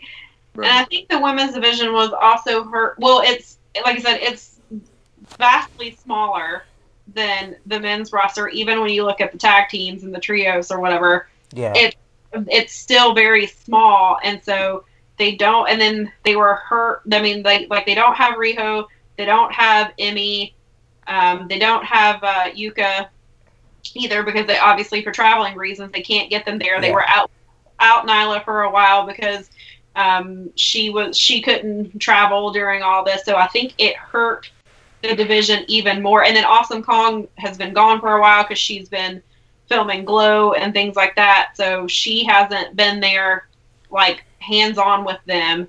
Um, and then they d- haven't. And I guess Mel maybe she's not.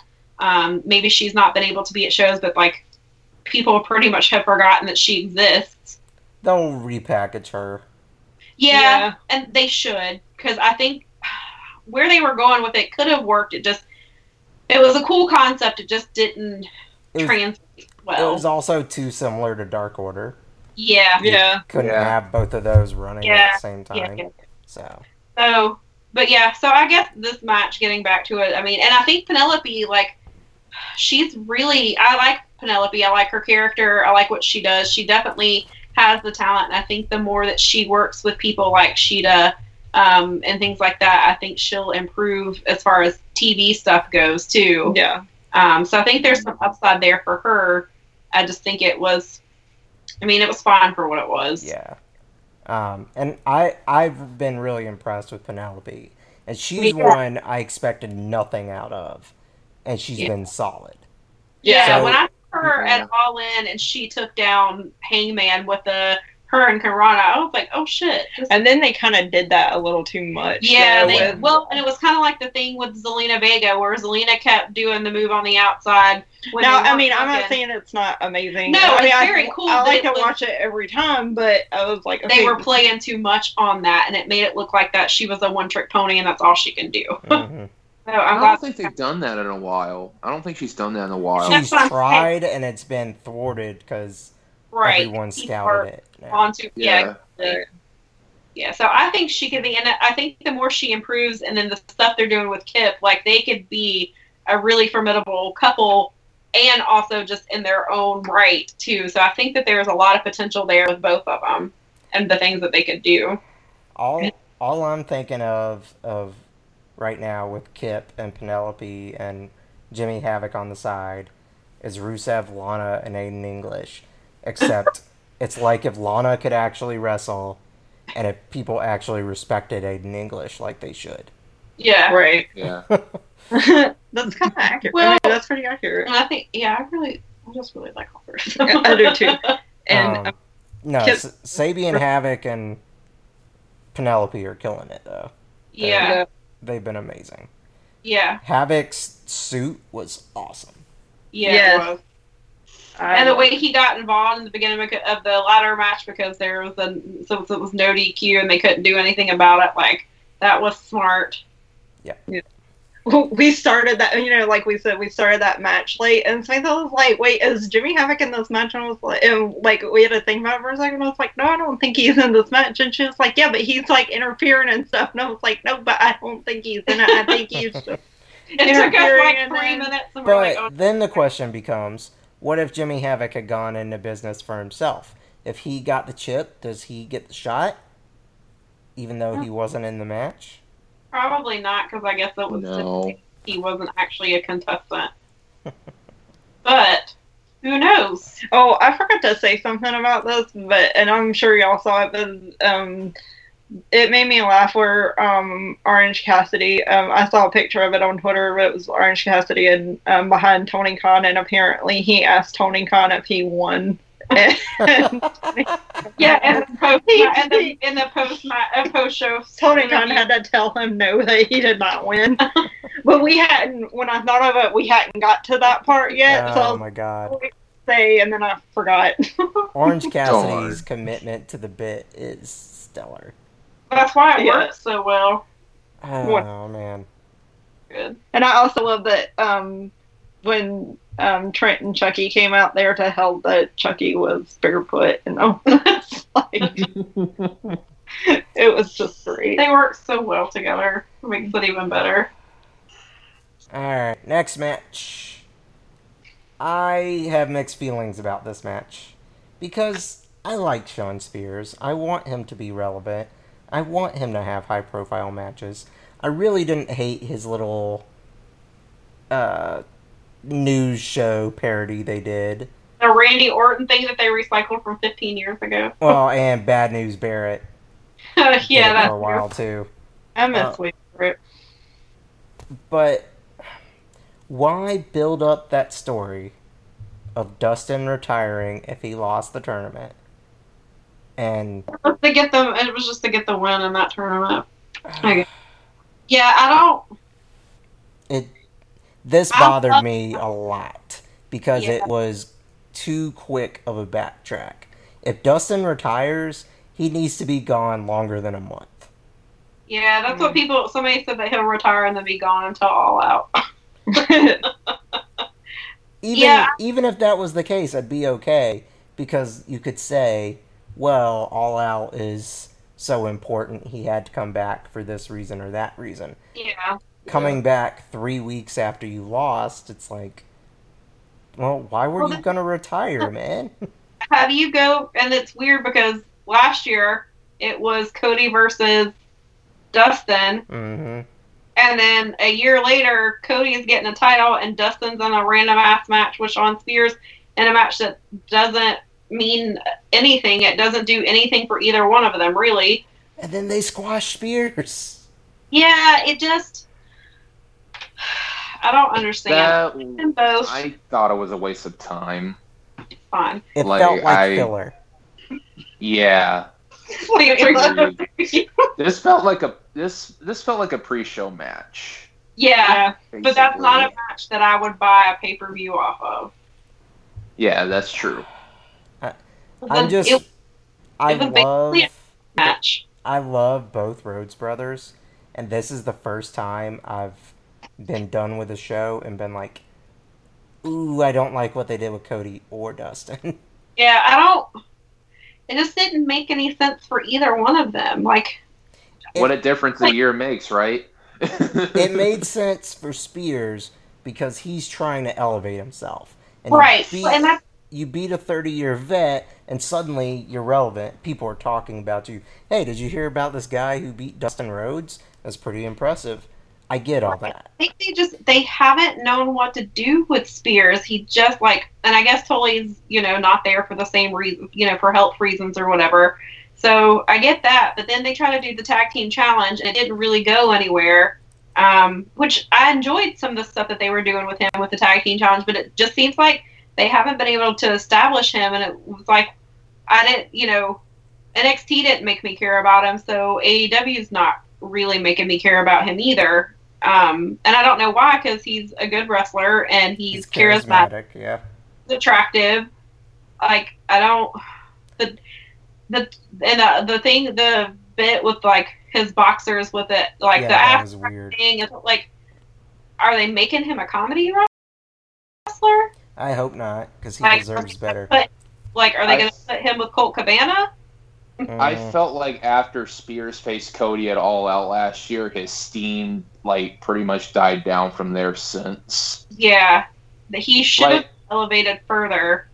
yeah, it looked like they were gonna push him, but after that loss, he, pe- people just Yeah, didn't seem Spears. to care about him anymore. Well, and I get the entire roster is stacked. So, I Yeah. mean, you have to earn your spot. But I don't see what he has done wrong to be irrelevant in this field.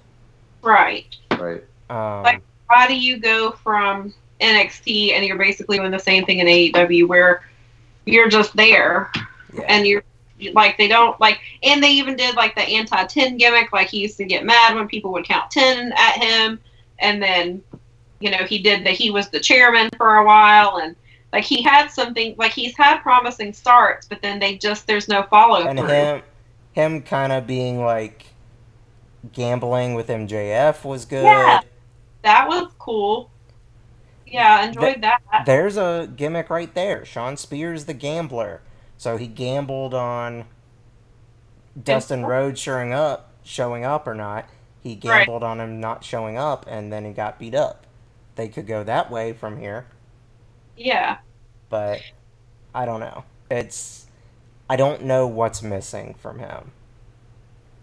For some reason, he can't connect. I think it's just the way he's being booked like I don't think it's him I think it's booking Possible. yeah I just it didn't really do either one of them any favors It didn't help the show. It didn't help them. Like I feel like this match shouldn't have happened. No, I don't think it should have either.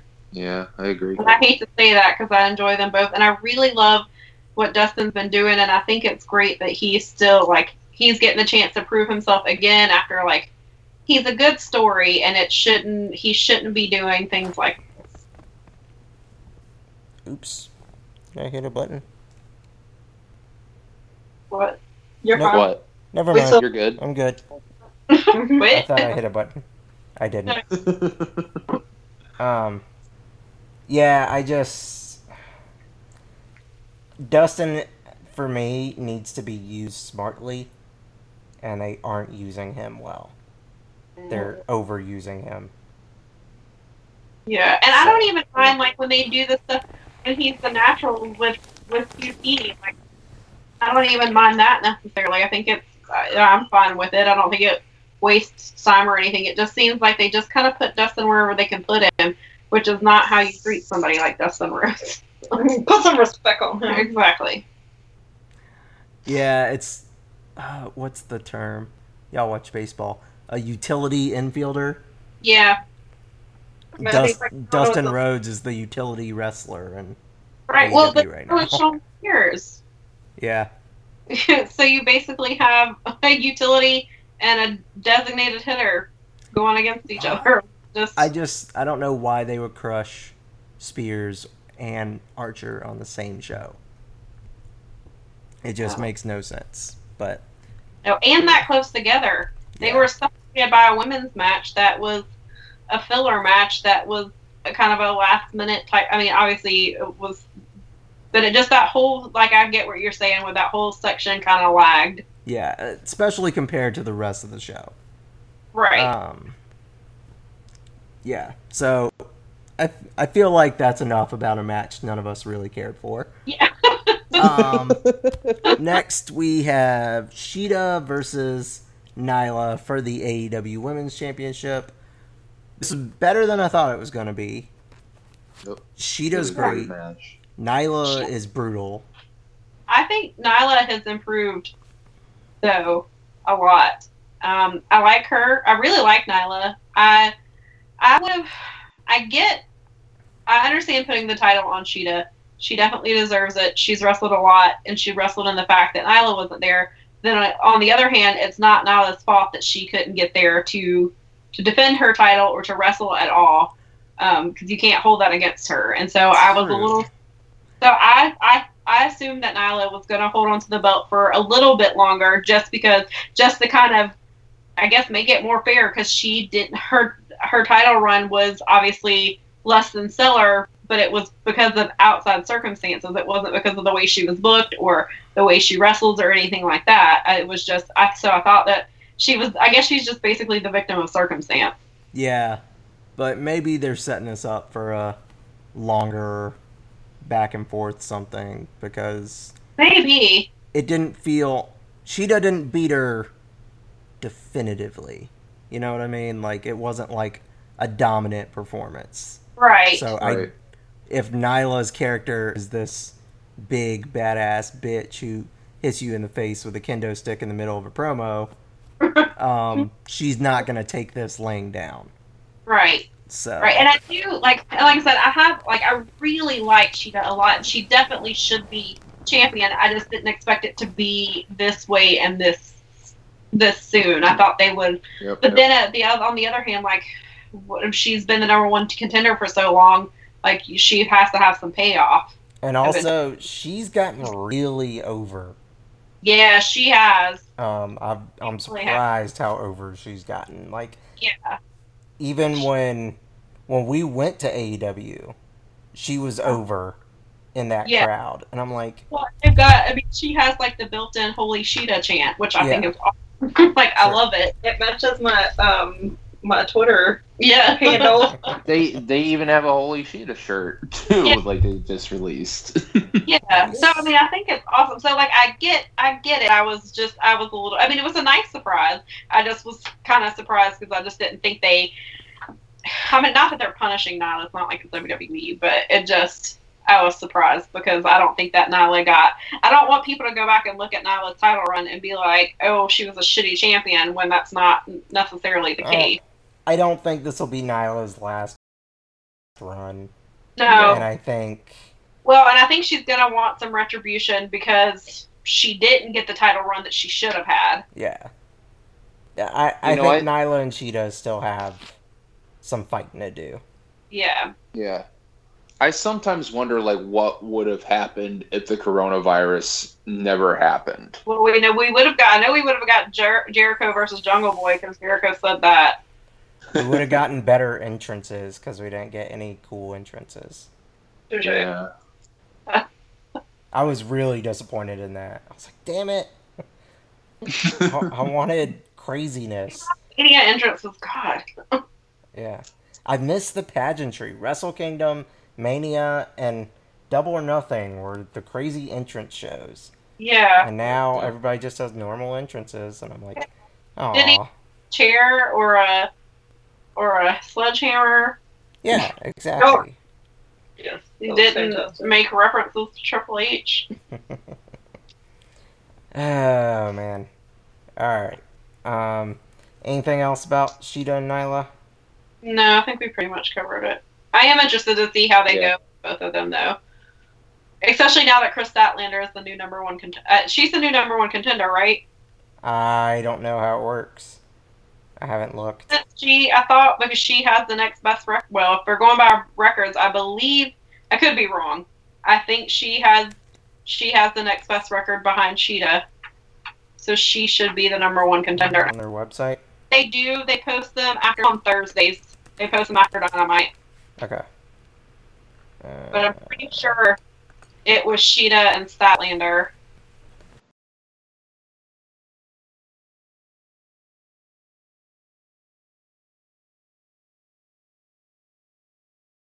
And thanks.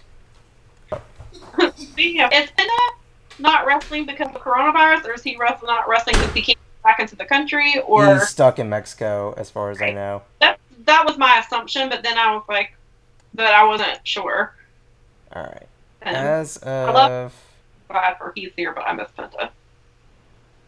Actually.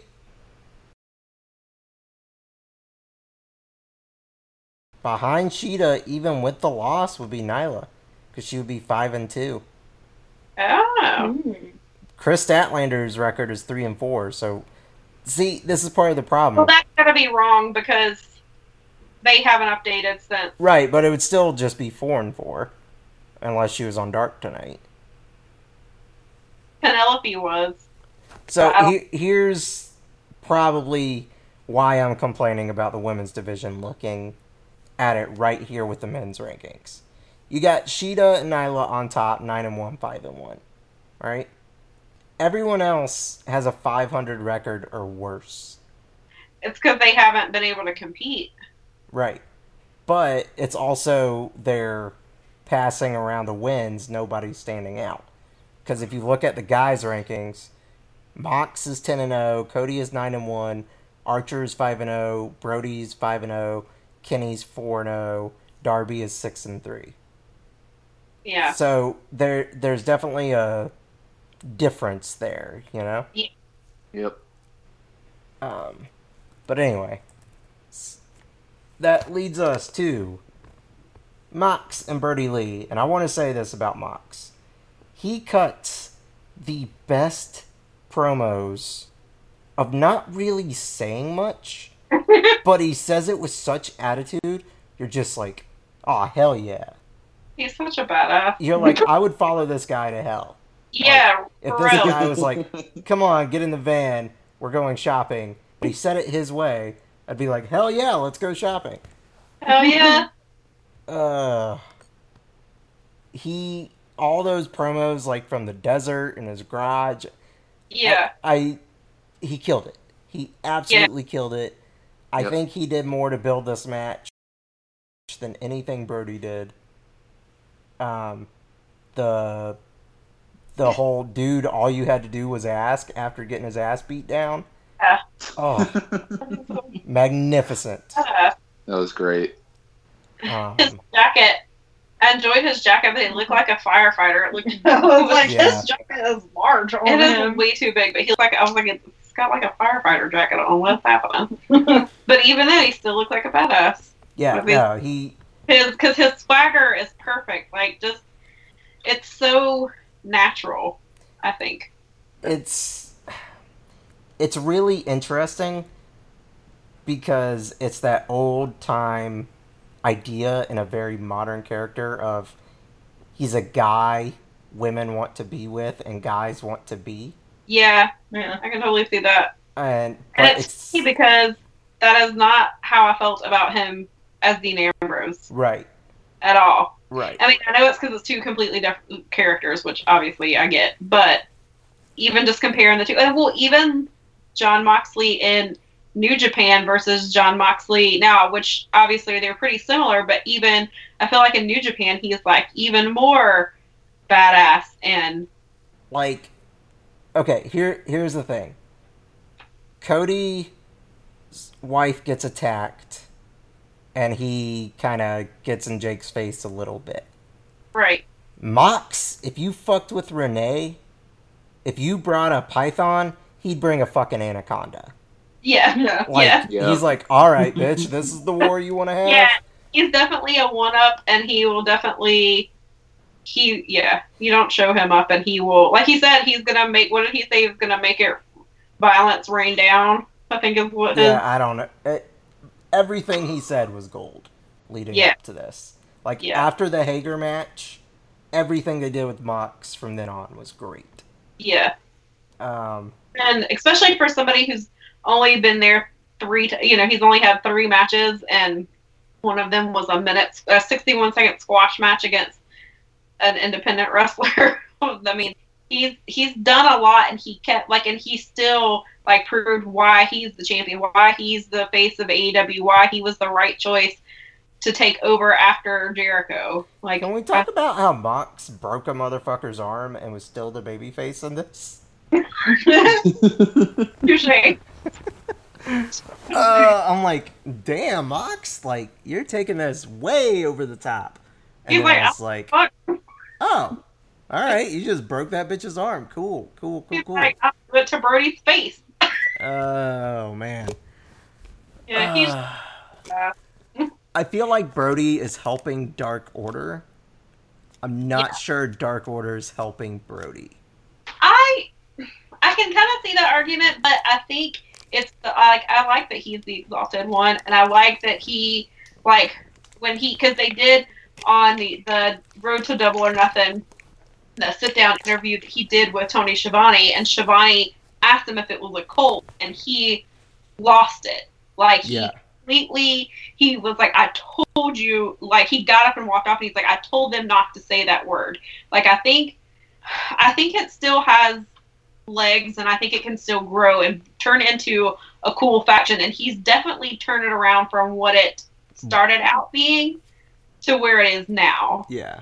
Well, um, like that he shows that he will sacrifice one of his own men to make a point. Like he just he knew what Jon Moxley was gonna do, and he's like, "Fuck it, th- these are. If you're gonna answer to me, you're gonna have to deal with the consequences. If you're gonna be loyal to me, this is how you prove your loyalty." So like I I I like it. they did I- the same shit to Dark Order they did to Lance Archer. They booked them as these scary monsters, and then when the push came to shove, they lost to the baby faces. Well, which is true, but I mean, you, I don't think they could have taken the title off of Mox this soon when he's barely defended it. Yeah. And I- I, now, I don't not- think they broke Brodie, though. I think No. they did really well of showing he's crazy, he's mean, he'll do whatever it takes, and Yeah. he's got minions to follow him. and then he even tweeted the other what was it he tweeted that um trying to think exactly what he said after the match but uh, what he tweeted after the match but he clearly respects jon moxley which i think shows a lot like he is he's a prideful man and he likes things a certain way and he wants people to do things for him however he can see when he's met his match and he can admit that you know he was bested in this match so I Hmm. think so. I'm interested to see where they go with it. I'm hoping they can kind of keep building him. Yeah. I'm he seems in a better place losing this than anyone else that lost. Yeah, I Um, would agree with. I think he's in a better position than Lance Archer is. And the thing is, with Brodie, like, okay, this is shallow as shit. You know my favorite thing about the Brodie Lee character? He What? actually covers his bald spot.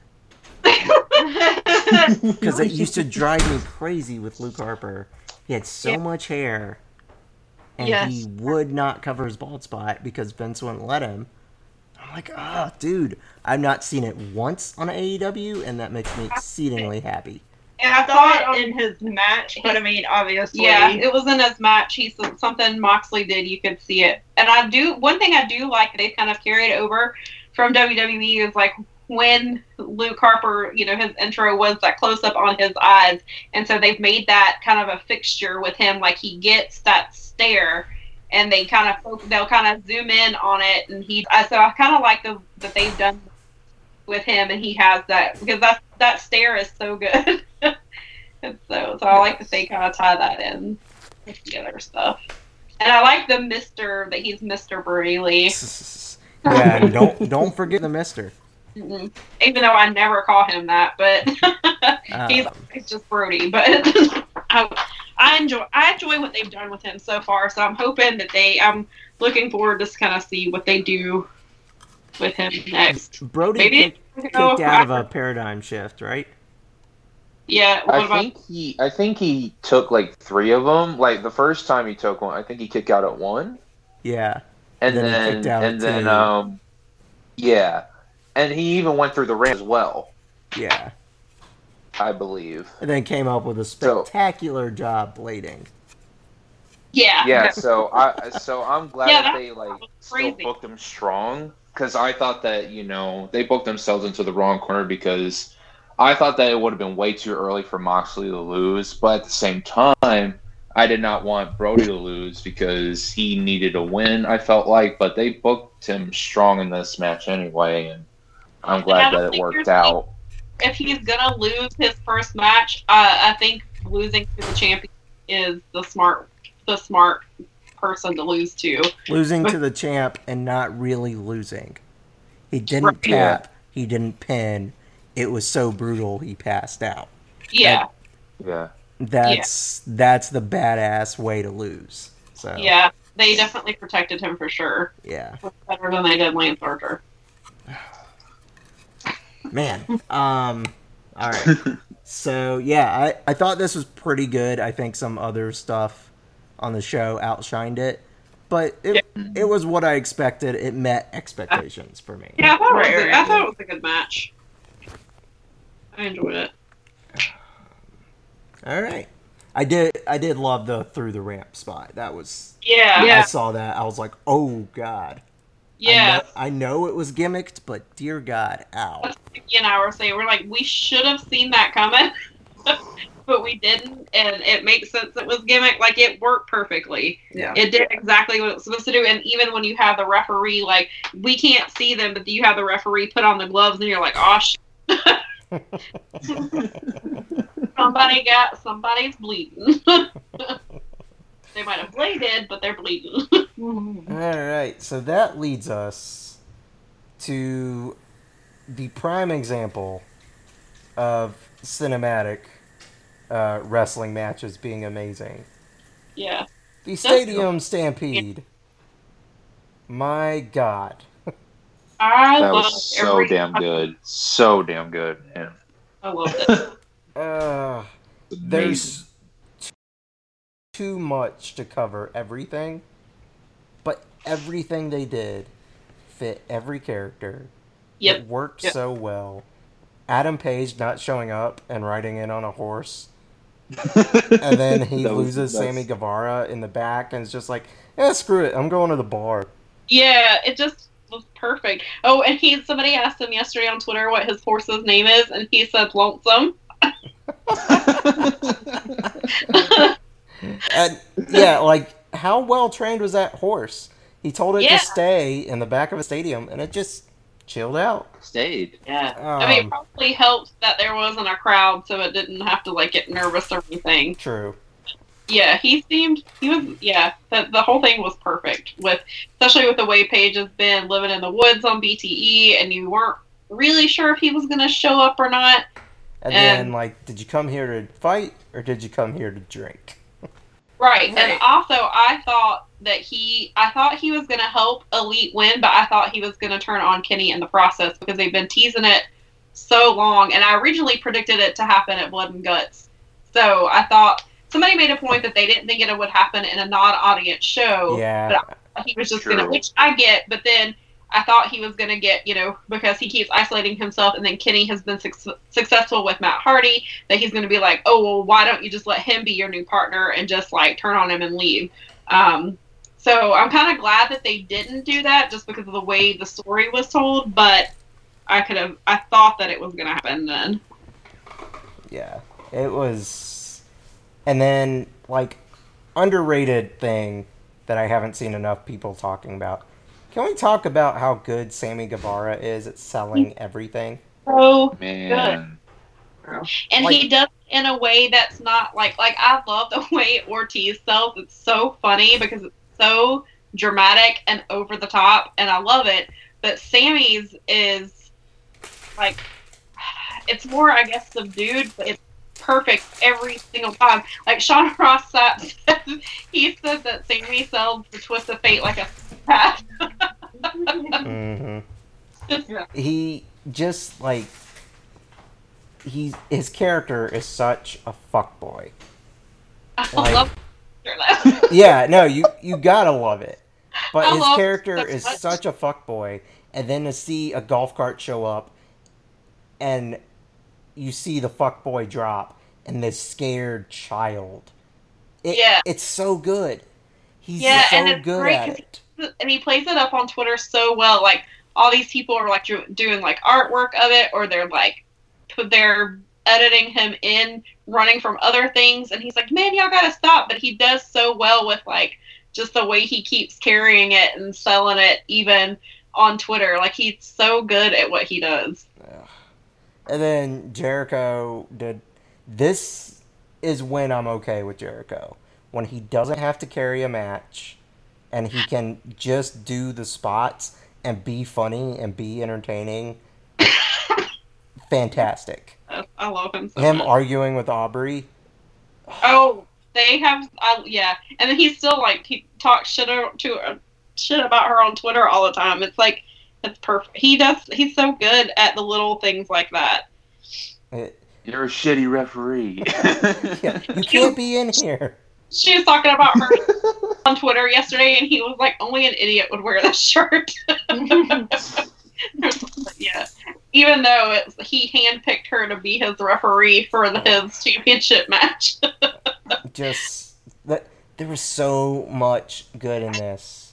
Like my my only thing, and I understand why they didn't do it.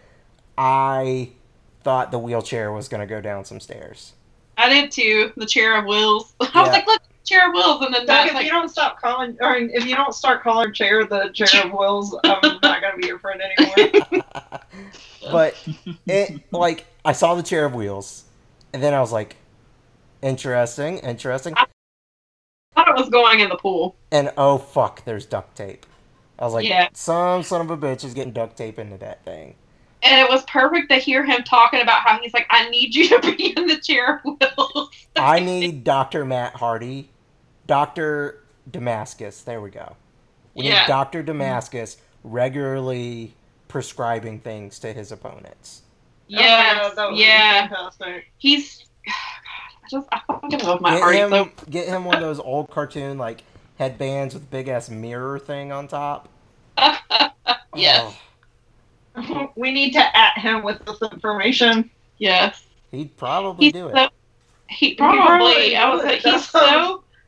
He's just so good about how he does all this, and I Know know about everything. I know he didn't start the cinematic matches, and I know that Lucha Underground deserves a lot, and but he has But revived Lucha it. never did it like this. No, and he's just so he's like Jericho, where He's his so brilliant. yeah, where his mind is just for the business. It's so good, and he's still after wrestling all this time, like he's still super fucking creative, and he's like I just don't under. I mean, I do get it because it's WWE and they're fucking morons, but like I'm like, how do you waste that man for nearly three years, knowing he has all of this in him, and not only that, he can he can mentor people like Sammy Guevara and Jungle Boy and MJF, and he can teach them things, and he can make them better, and he can make them he he can help them create uh, be the stars that they should Well, be. and something I feel like WWE refuses to do, they really need to. Matt Hardy's been doing This Is Me as the vessel of Damascus, and this is just regular Matt Hardy, and they can both exist, Yeah. Yeah. and you can s- switch back and forth between them, and really create a different storyline and a different vibe. Like Yeah. And I I've have seen wanted Finn Balor, and I know he's not really doing the demon thing anymore, and he's right. sort of heel on NXT. But when he had the demon, I wanted it to be like Venom on Spider Man. I Right. wanted when he was the demon, him to lose control and just go full brutal, win the match, and then wake up as nice boy Finn and go, "What the hell happened?" Yeah. Yeah. Exactly. That that's a lot cooler to me than okay, Finn put on his demon paint, he's gonna win. yeah. Yeah. Yeah. Um, Well, they overdid it with him too. They didn't. They didn't make it. special, yeah. They overdid it, which we knew was going to happen. But and so I have some, seen some people complain on Twitter that they don't like Matt Hardy being like they don't like him being Matt Hardy, broken Matt Hardy, and Damascus. Like they want him to be one and stick as one. They don't want. No, And I, let him do all of it. I think you have to. I think at least at this point, you have to let him be Yeah. you have to let him develop Damascus because we don't know him. We're just meeting him. Um, Well, Broken Matt are is who, we though? Touche. well, Because Yeah. it feels very much like the broken Matt we had. Damascus, but he had the because with his whole Hardy Boy series or uh, with his whole series that he did, like he he like went through all this stuff and like to become Damascus. So Oh, Damascus okay. his new like he I almost thought we weren't getting Broken Matt anymore because he kind of I don't think he, he I don't know that he necessarily killed Broken Matt, but he became Damascus, who is older than Broken Matt. He's this three thousand year old Vessel. vessel, and he's different, and he's actually I think he's more of a heel, uh, and he's meaner. It seems like a little bit Yeah. is what I kind of got from it. But then, but people love He Broken. almost sounds like it's supposed to be wiser too. Yeah, he, yeah, I think so. I mean, and broken Matt was brutal as shit when he first started. Yeah, and so I think there's, and Broken Matt is who's so well known that I don't know that Damascus is. They need, they've got to develop Damascus more, but people want broken, but be- people want Broken Matt, Yeah. and so I think they're gonna have to figure out. A, I mean, I'm sure they will because Matt is smart, and they listen to him and they give him the creative freedom that he deserves. I, I gotta give Matt. I was completely checked out, and I know I've said this a million times, but I'm gonna say it again. I saw Jeff and Matt at a big time pro wrestling show, and I was checked out. I was like, "Ooh, they don't look good. They don't look healthy. They look slow. Their characters are same thing they were doing in 2001. Like this, they need to hang it up." right. this mm-hmm. completely turned my opinion around on Matt, and through Matt, turned my opinion around on Jeff when he's sober. Yeah, Yeah. and when they had the bro, like when they even when they were doing the brother Nero stuff with him, like when they were against each other, and then they eventually came together. Like the whole thing that they were doing in Impact was really good, and it was really smart. And Yeah. I know they've had their personal issues the last couple of years, and I don't know that we'll see Jeff in AEW because of I- that. Doubt it, but But I also think that it probably helps a lot that Jeff is clean. He went to rehab for the first time ever. He seems to be on the right path. He wants to end his WWE career with at least one more title run, some sort of title. So I, I mean, it's wrestling, and we know we can never rule things out. But I think having Jeff in this type of atmosphere would reinvigorate him the way that it has broken Matt. I agree. And it, it's really funny because, like, if they had come to PWX before the Broken Universe, I wouldn't have given two shits. Yeah. I, would have been like, all right, well, cool. I'll check them out, but uh, I I wouldn't be buying a ticket for them. But Right. then, on top of that, when I met them, they were so nice. Yeah. I mean, the fact, the fact Matt stopped everything, got everyone to shut up, and cut a promo in character for my students. Yeah. Yeah. I am forever a fan of Matt Hardy. Yeah. Right. Oh, for Um, sure. Mhm. and I I can't say I was before that moment, but that Uh-huh. right there, I was like, dude, I'm in. Wherever you go, whatever you do, I'm in.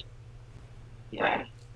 So I think, and then having, I think having a match like this where you have the minds of Matt Hardy and Chris Jericho, like it's hard to go wrong. Like you have the creativity of Kenny and the Bucks, and they know what their fans And like. Hangman. And Hangman. Yeah. And Hangman has become this own thing to himself, which is incredible. Like I never would have thought I the who we saw in, in PWX would turn into what he's become now. Yeah, I was Um, thinking about that earlier today too. I like, remember when we used to go see him, and then like, Remember even- when he was the nice one of Country Jack that Yeah. actually understood when the show was over he could be a regular person? Uh-huh. uh-huh. And I mean, even and even before Country Jack, when he used to come out in his John Deere hat to "Song of the South." Oh my god, it was my favorite. I loved it. Uh, I I miss him. And yeah, and I never would have thought in a million years that he would be in the Bullet Club. And I was like, when I read that, I was like, wait, does that say Adam Page is in the Bullet Club? Like that Adam Page? Well, and he's carved such a like. It's weird because it's not a new character, but it's so unique for modern wrestling. yeah. Yeah. Um, it's just really, it's got that cool vibe to it still. Yeah, and he, it just shows you like I mean he's a fantastic wrestler, but his character work has gotten so good, and I'm sure par- it probably helps being in the creative environment with with the Cody Rhodes and the Kenny Omegas and the Young Bucks and things like that, and being able to be absorbing all the things that he did in his time with the Bullet Club has helped him. But he's just, and I think it just he organically became this character that he is now, and he's done like he's just gotten he just plays it so well and has gotten even better and it's just like you root for him he's like he's basically a functioning alcoholic Yeah. but Yeah. he's but you just you root He- for him want he him tried to run down Sammy Guevara with a horse, which Yeah. would at the very least paralyze him, if not kill him. And I'm just like, yes, yes. Throw that motherfucker down. yeah And then he's sitting there drinking whiskey, not in the fight at all. And I'm like, yes, exactly. Well, Fuck and he, even Just when he some. like, I loved when like when Kenny came to like help him and rescue him, and they did the, and then like he pours the glass of milk for Kenny, and Does just that. Kenny not drink? no, No. Oh, No. he doesn't. uh-uh. Interesting. I think he's. I don't know that he cla- clear classifies himself as straight, Straight edge, edge. but I think that he is. Um, Golda told me that he was he was on the Jericho cruise and he's seen like all the wrestlers drinking, but he hasn't seen Kenny drink at all. Yeah, I don't think. Yeah, I don't so- think. I just. I've heard Kenny say it. Well, on BTE, he kind of referenced that he doesn't yeah. drink and he didn't really like when other wrestlers got real sloppy and like couldn't perform. Or Yeah, because. I think he's so focused on wrestling and being the you know one of the best in the world, and he that like that's his drug. Like that's what Yeah. consumes him, and so I don't think he lets outside things like interfere with with what he's trying to accomplish. And I mean, you can't exactly do like 80 to 90 minutes with Okada if you were out till 3 a.m. drinking. Yeah. exactly, exactly. So I think Um, that uh but yeah i just i loved i loved a lot of uh, everything they did with this match and i think my favorite like and i love the stuff with with matt when they were like trying to drown him and he was like reincarnating. yeah he was and he was the one matt i, I popped hard at the uh, matt back. I popped at the Matt matter fact, facts. and then the fucking uh, Santana and Ortiz being like, "The hell is that?" yes and they were the perfect people to do that whole segment with. Like i think it worked really well I- with santana or- ortiz involved in that. If you got rid of Jake Hager in this match, literally, like, it's just insane the amount of talent that was in this match. Yeah. Yeah, Like- Jake like- Hager is lucky to be involved with I'm Inner Circle because he's can they- definitely Well, he's first of they- the weakest link. they should get rid of him altogether. And then sometimes I'm like, Jericho, why did like I usually think he's so great at like everything wrestling wrestling related, but then I'm like, what? What? This. And I guess not they needed muscle, but I'm like, Yeah, he just because if you look at it, Guevara is a little high flyer. Santana and Ortiz are brutal, but they're not big. Jericho has some power, but he has to be able to land it. So they needed just a big, beefy motherfucker. yeah. That's Hager's role. Um, I mean, I get it. I just don't like it. You I could have picked somebody else. but he should have picked somebody that could cut a fucking promo. God, Yeah, and it 'cause doesn't- it- it's Because he is Jericho himself is so good at it. Why are you gonna pick? yeah, some- it's well, and not just Jericho, but Santana, Santana and Ortiz and Guevara are so animated and hysterical, and yeah. like when they gave Jericho the gift basket. Yes. And it had the party in it. I hate the inner circle, but I also am thoroughly entertained by the inner circle, Yeah. yeah. and that's the sign of a good heel to me. Yeah, and then you have J- Jake Hager, who's supposed to look intimidating, but when he's standing back there, he just looks constipated or he looks confused, and he's not intimidating at all. He looks like a fucking asshole. and it's not. I don't like him. I don't know how you make him intimidating because I think really he's a scary dude. If he's undefeated in Bellator, that's no joke. Should be, but I just don't. But I don't. I bet maybe it's just. I mean, I know a lot of it's because I just do not like him. yeah, I, I don't think he's a good didn't like wrestler. WWE. I hated the We the People shit. I hated everything he did. So I know a part of it is Yeah, just personal bias. That, I, but he has not done anything in AEW to make me re even come close to reconsidering my stance on him. And- he reinforces it. What What's amazing to me about the Stadium Stampede match, we barely mentioned the Bucks and Kenny. Like, yeah, Yeah. that's how much talent was in this match. and is- their shit was awesome. And the I Bucks mean- and Kenny are like back burner thoughts, you know. Which is insane because they're three of the most talented wrestlers in the world. Mhm. and they're Yeah. smart and they're funny and they're engaging and all of these things and then yeah it Just so y'all know, I have pre-ordered "Killing the Business," uh-huh um, so Mm-hmm. I will be reading it as soon as it comes in, and then y'all can borrow it. okay cool appreciate it Uh, Yeah. yeah, I, uh, I'm pretty much. If the elite writes it, I'm gonna buy it. yeah Yeah. I have their kids' That's books.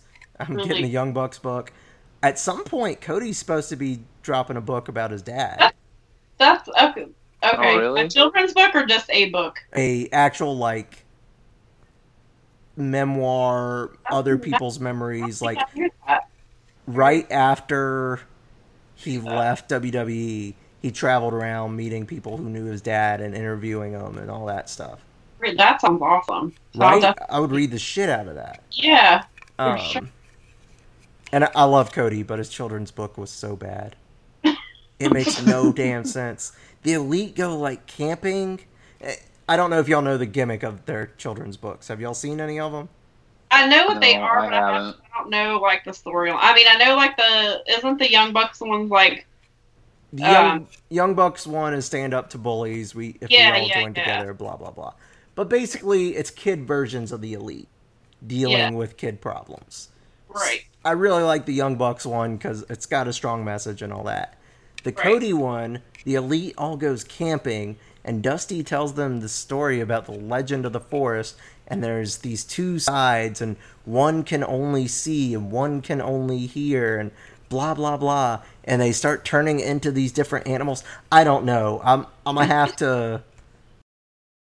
I'm gonna have to like take pictures and show y'all. It made no damn sense, and I'm so disappointed. I wanted it to be good. Run. Didn't didn't Page have a book too? It's not out yet. I have it on order. Oh, okay. Didn't he read his? Is that the book that I know? Like he was reading to some children recently. I didn't know if he read his own book or if he read something else. I don't know, but uh, his his book should be coming soon. It's his book about the dangers of alcohol. His book is, I want to say, about a horse. Oh, Hold on, let me look. of course. Let me look. I can tell you the title. Come on, Chrome.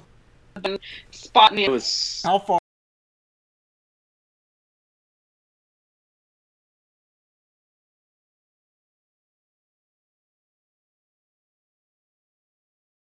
How do you think that was?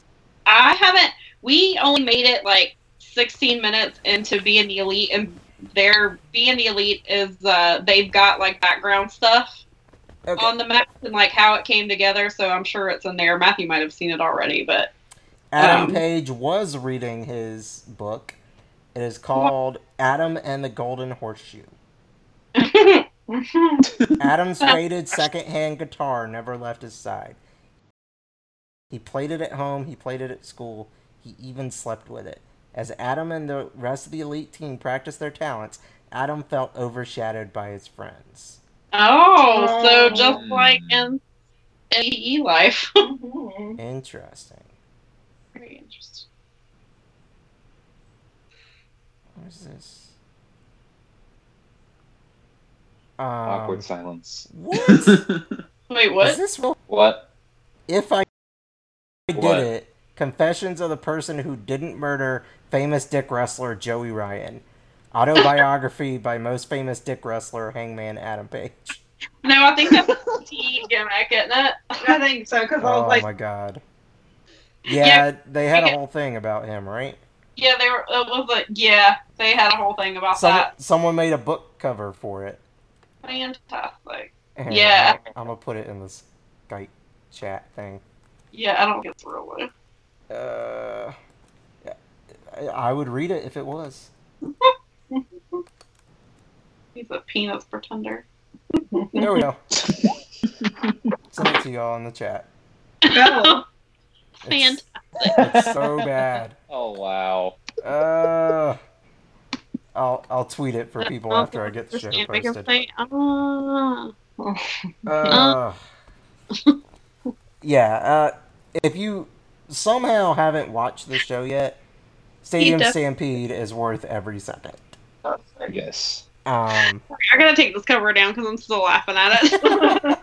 Because I saw where he said he definitely did it by Joey's hot ass widow. I was like, I gotta quit looking at this because I'm not listening. I'm gonna not listen.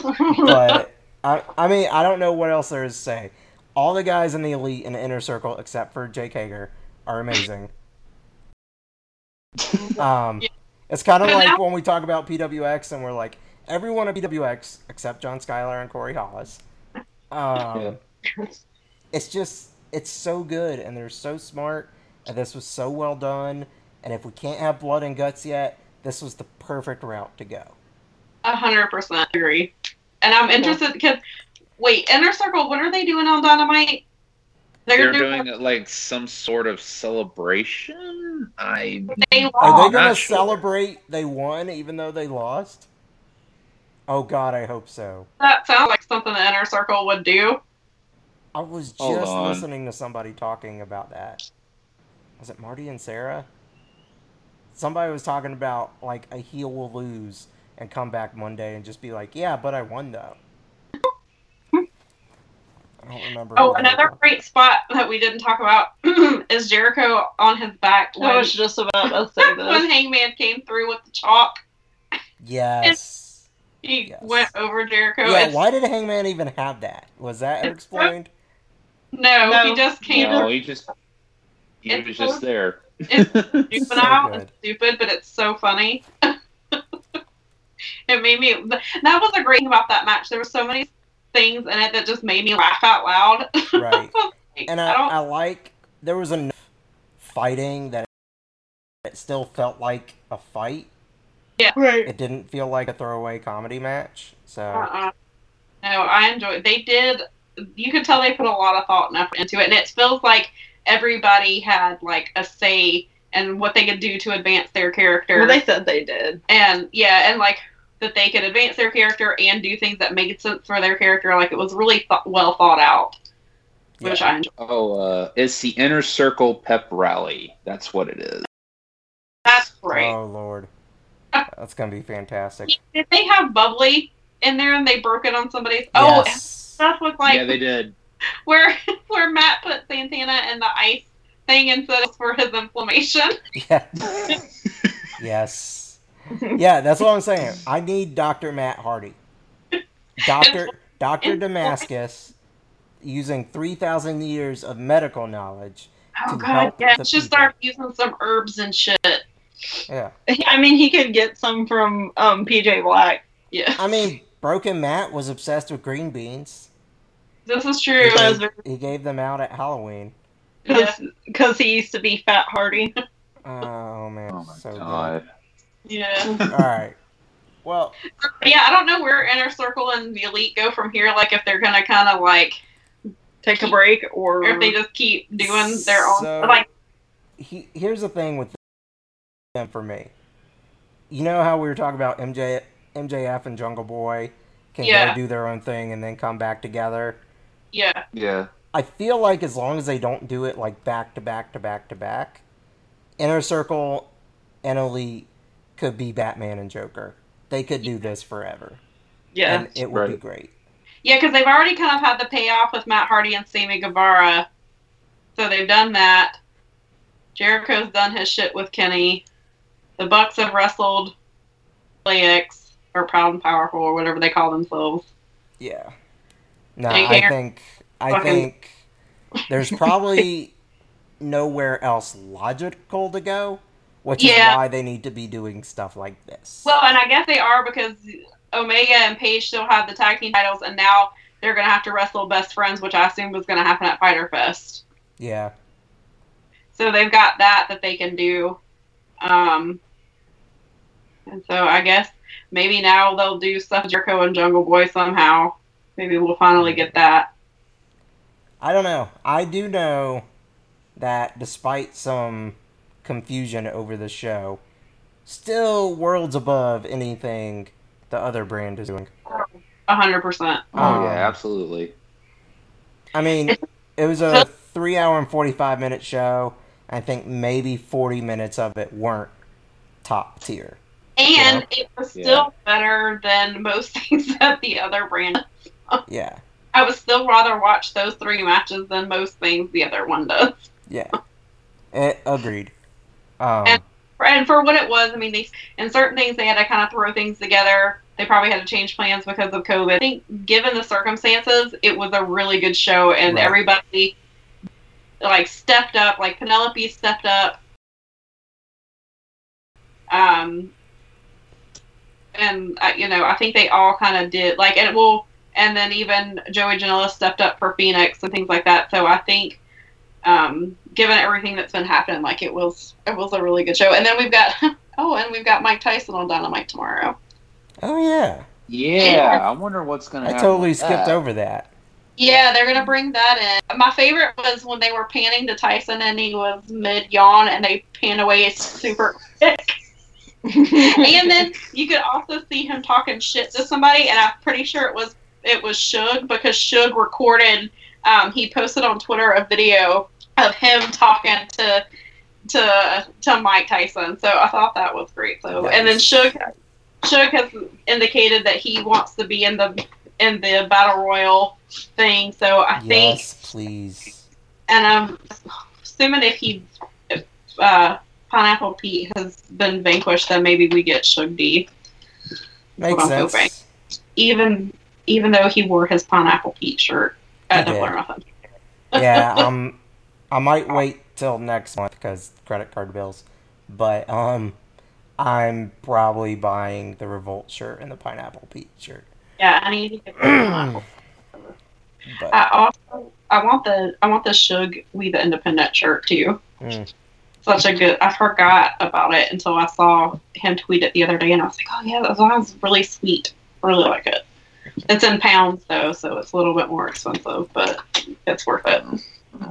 true. But yeah, so I'm excited to see where things go and what they're gonna do um, with everything, and then and I think as they start getting talent back, and so uh, the thing that's gonna suck is like if depending on travel things, like when are we ever getting Pac back, and when are we gonna get I legit Emi? forgot about um Death Triangle. I did too. And I I was was like, Yeah, I then I was too. mad. I was like, oh. Yeah, I saw it and then I was mad. I was like, damn, I like the Death Triangle. It was badass.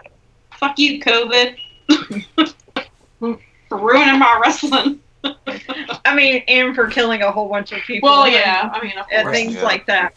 But for for for but they were trying to kill the business like they were the Young Bucks. Yeah. Don't worry about it. The politicians are gonna act like nothing's going on and just reopen everything. So, Yeah.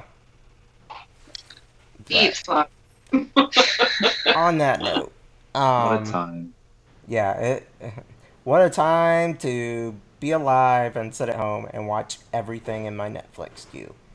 Yeah. Yeah. Um, but anyway, I still have work tomorrow, and it's like eleven thirty, and I still gotta publish this. Yeah. So I got you. I'm I'm Yep, gonna same. peace out, Okay. and I hope y'all enjoyed. We were a little shorter than we were for Mania. Oh, fancy. Because we had, um, it had been a lot longer since we had talked. Um, True. A- aside from hopefully on we, our phones. hopefully we'll have to podcast about something soon. Maybe Fyter Fest or something. There you go. Um, Or the the new PWX show that they're going to be doing. oh, that's true. That five week series. We got our. Uh, It's Almost start- forgot about that. It starts next week, right? It's in June. Yeah, the June second, I believe. Uh, okay. Yeah, because they're they're y'all, being y'all remind putting- me because I'll forget because I have a million pieces of paperwork to do for work this week. Yeah, they're we being got bold. We got you. that. Um, but all right, so y'all know where to follow us by now. If not, uh, if you found the podcast, you can probably find the Twitter and just figure it out. Yeah. Um, if you really, really, really are desperate, if you type in "stupid and delicious," we're the only one. No one else is taking this name. Um, oh, on a random note, finally own PWG11, where the name of this show comes from, thanks to Matthew's friend selling his wrestling DVD collection. So, Yes, and I saw yesterday. I saw a clip of Joey Ryan versus Scott Norton from 2015, I think it was, and they did a spot with the gummy bears. yes. All right.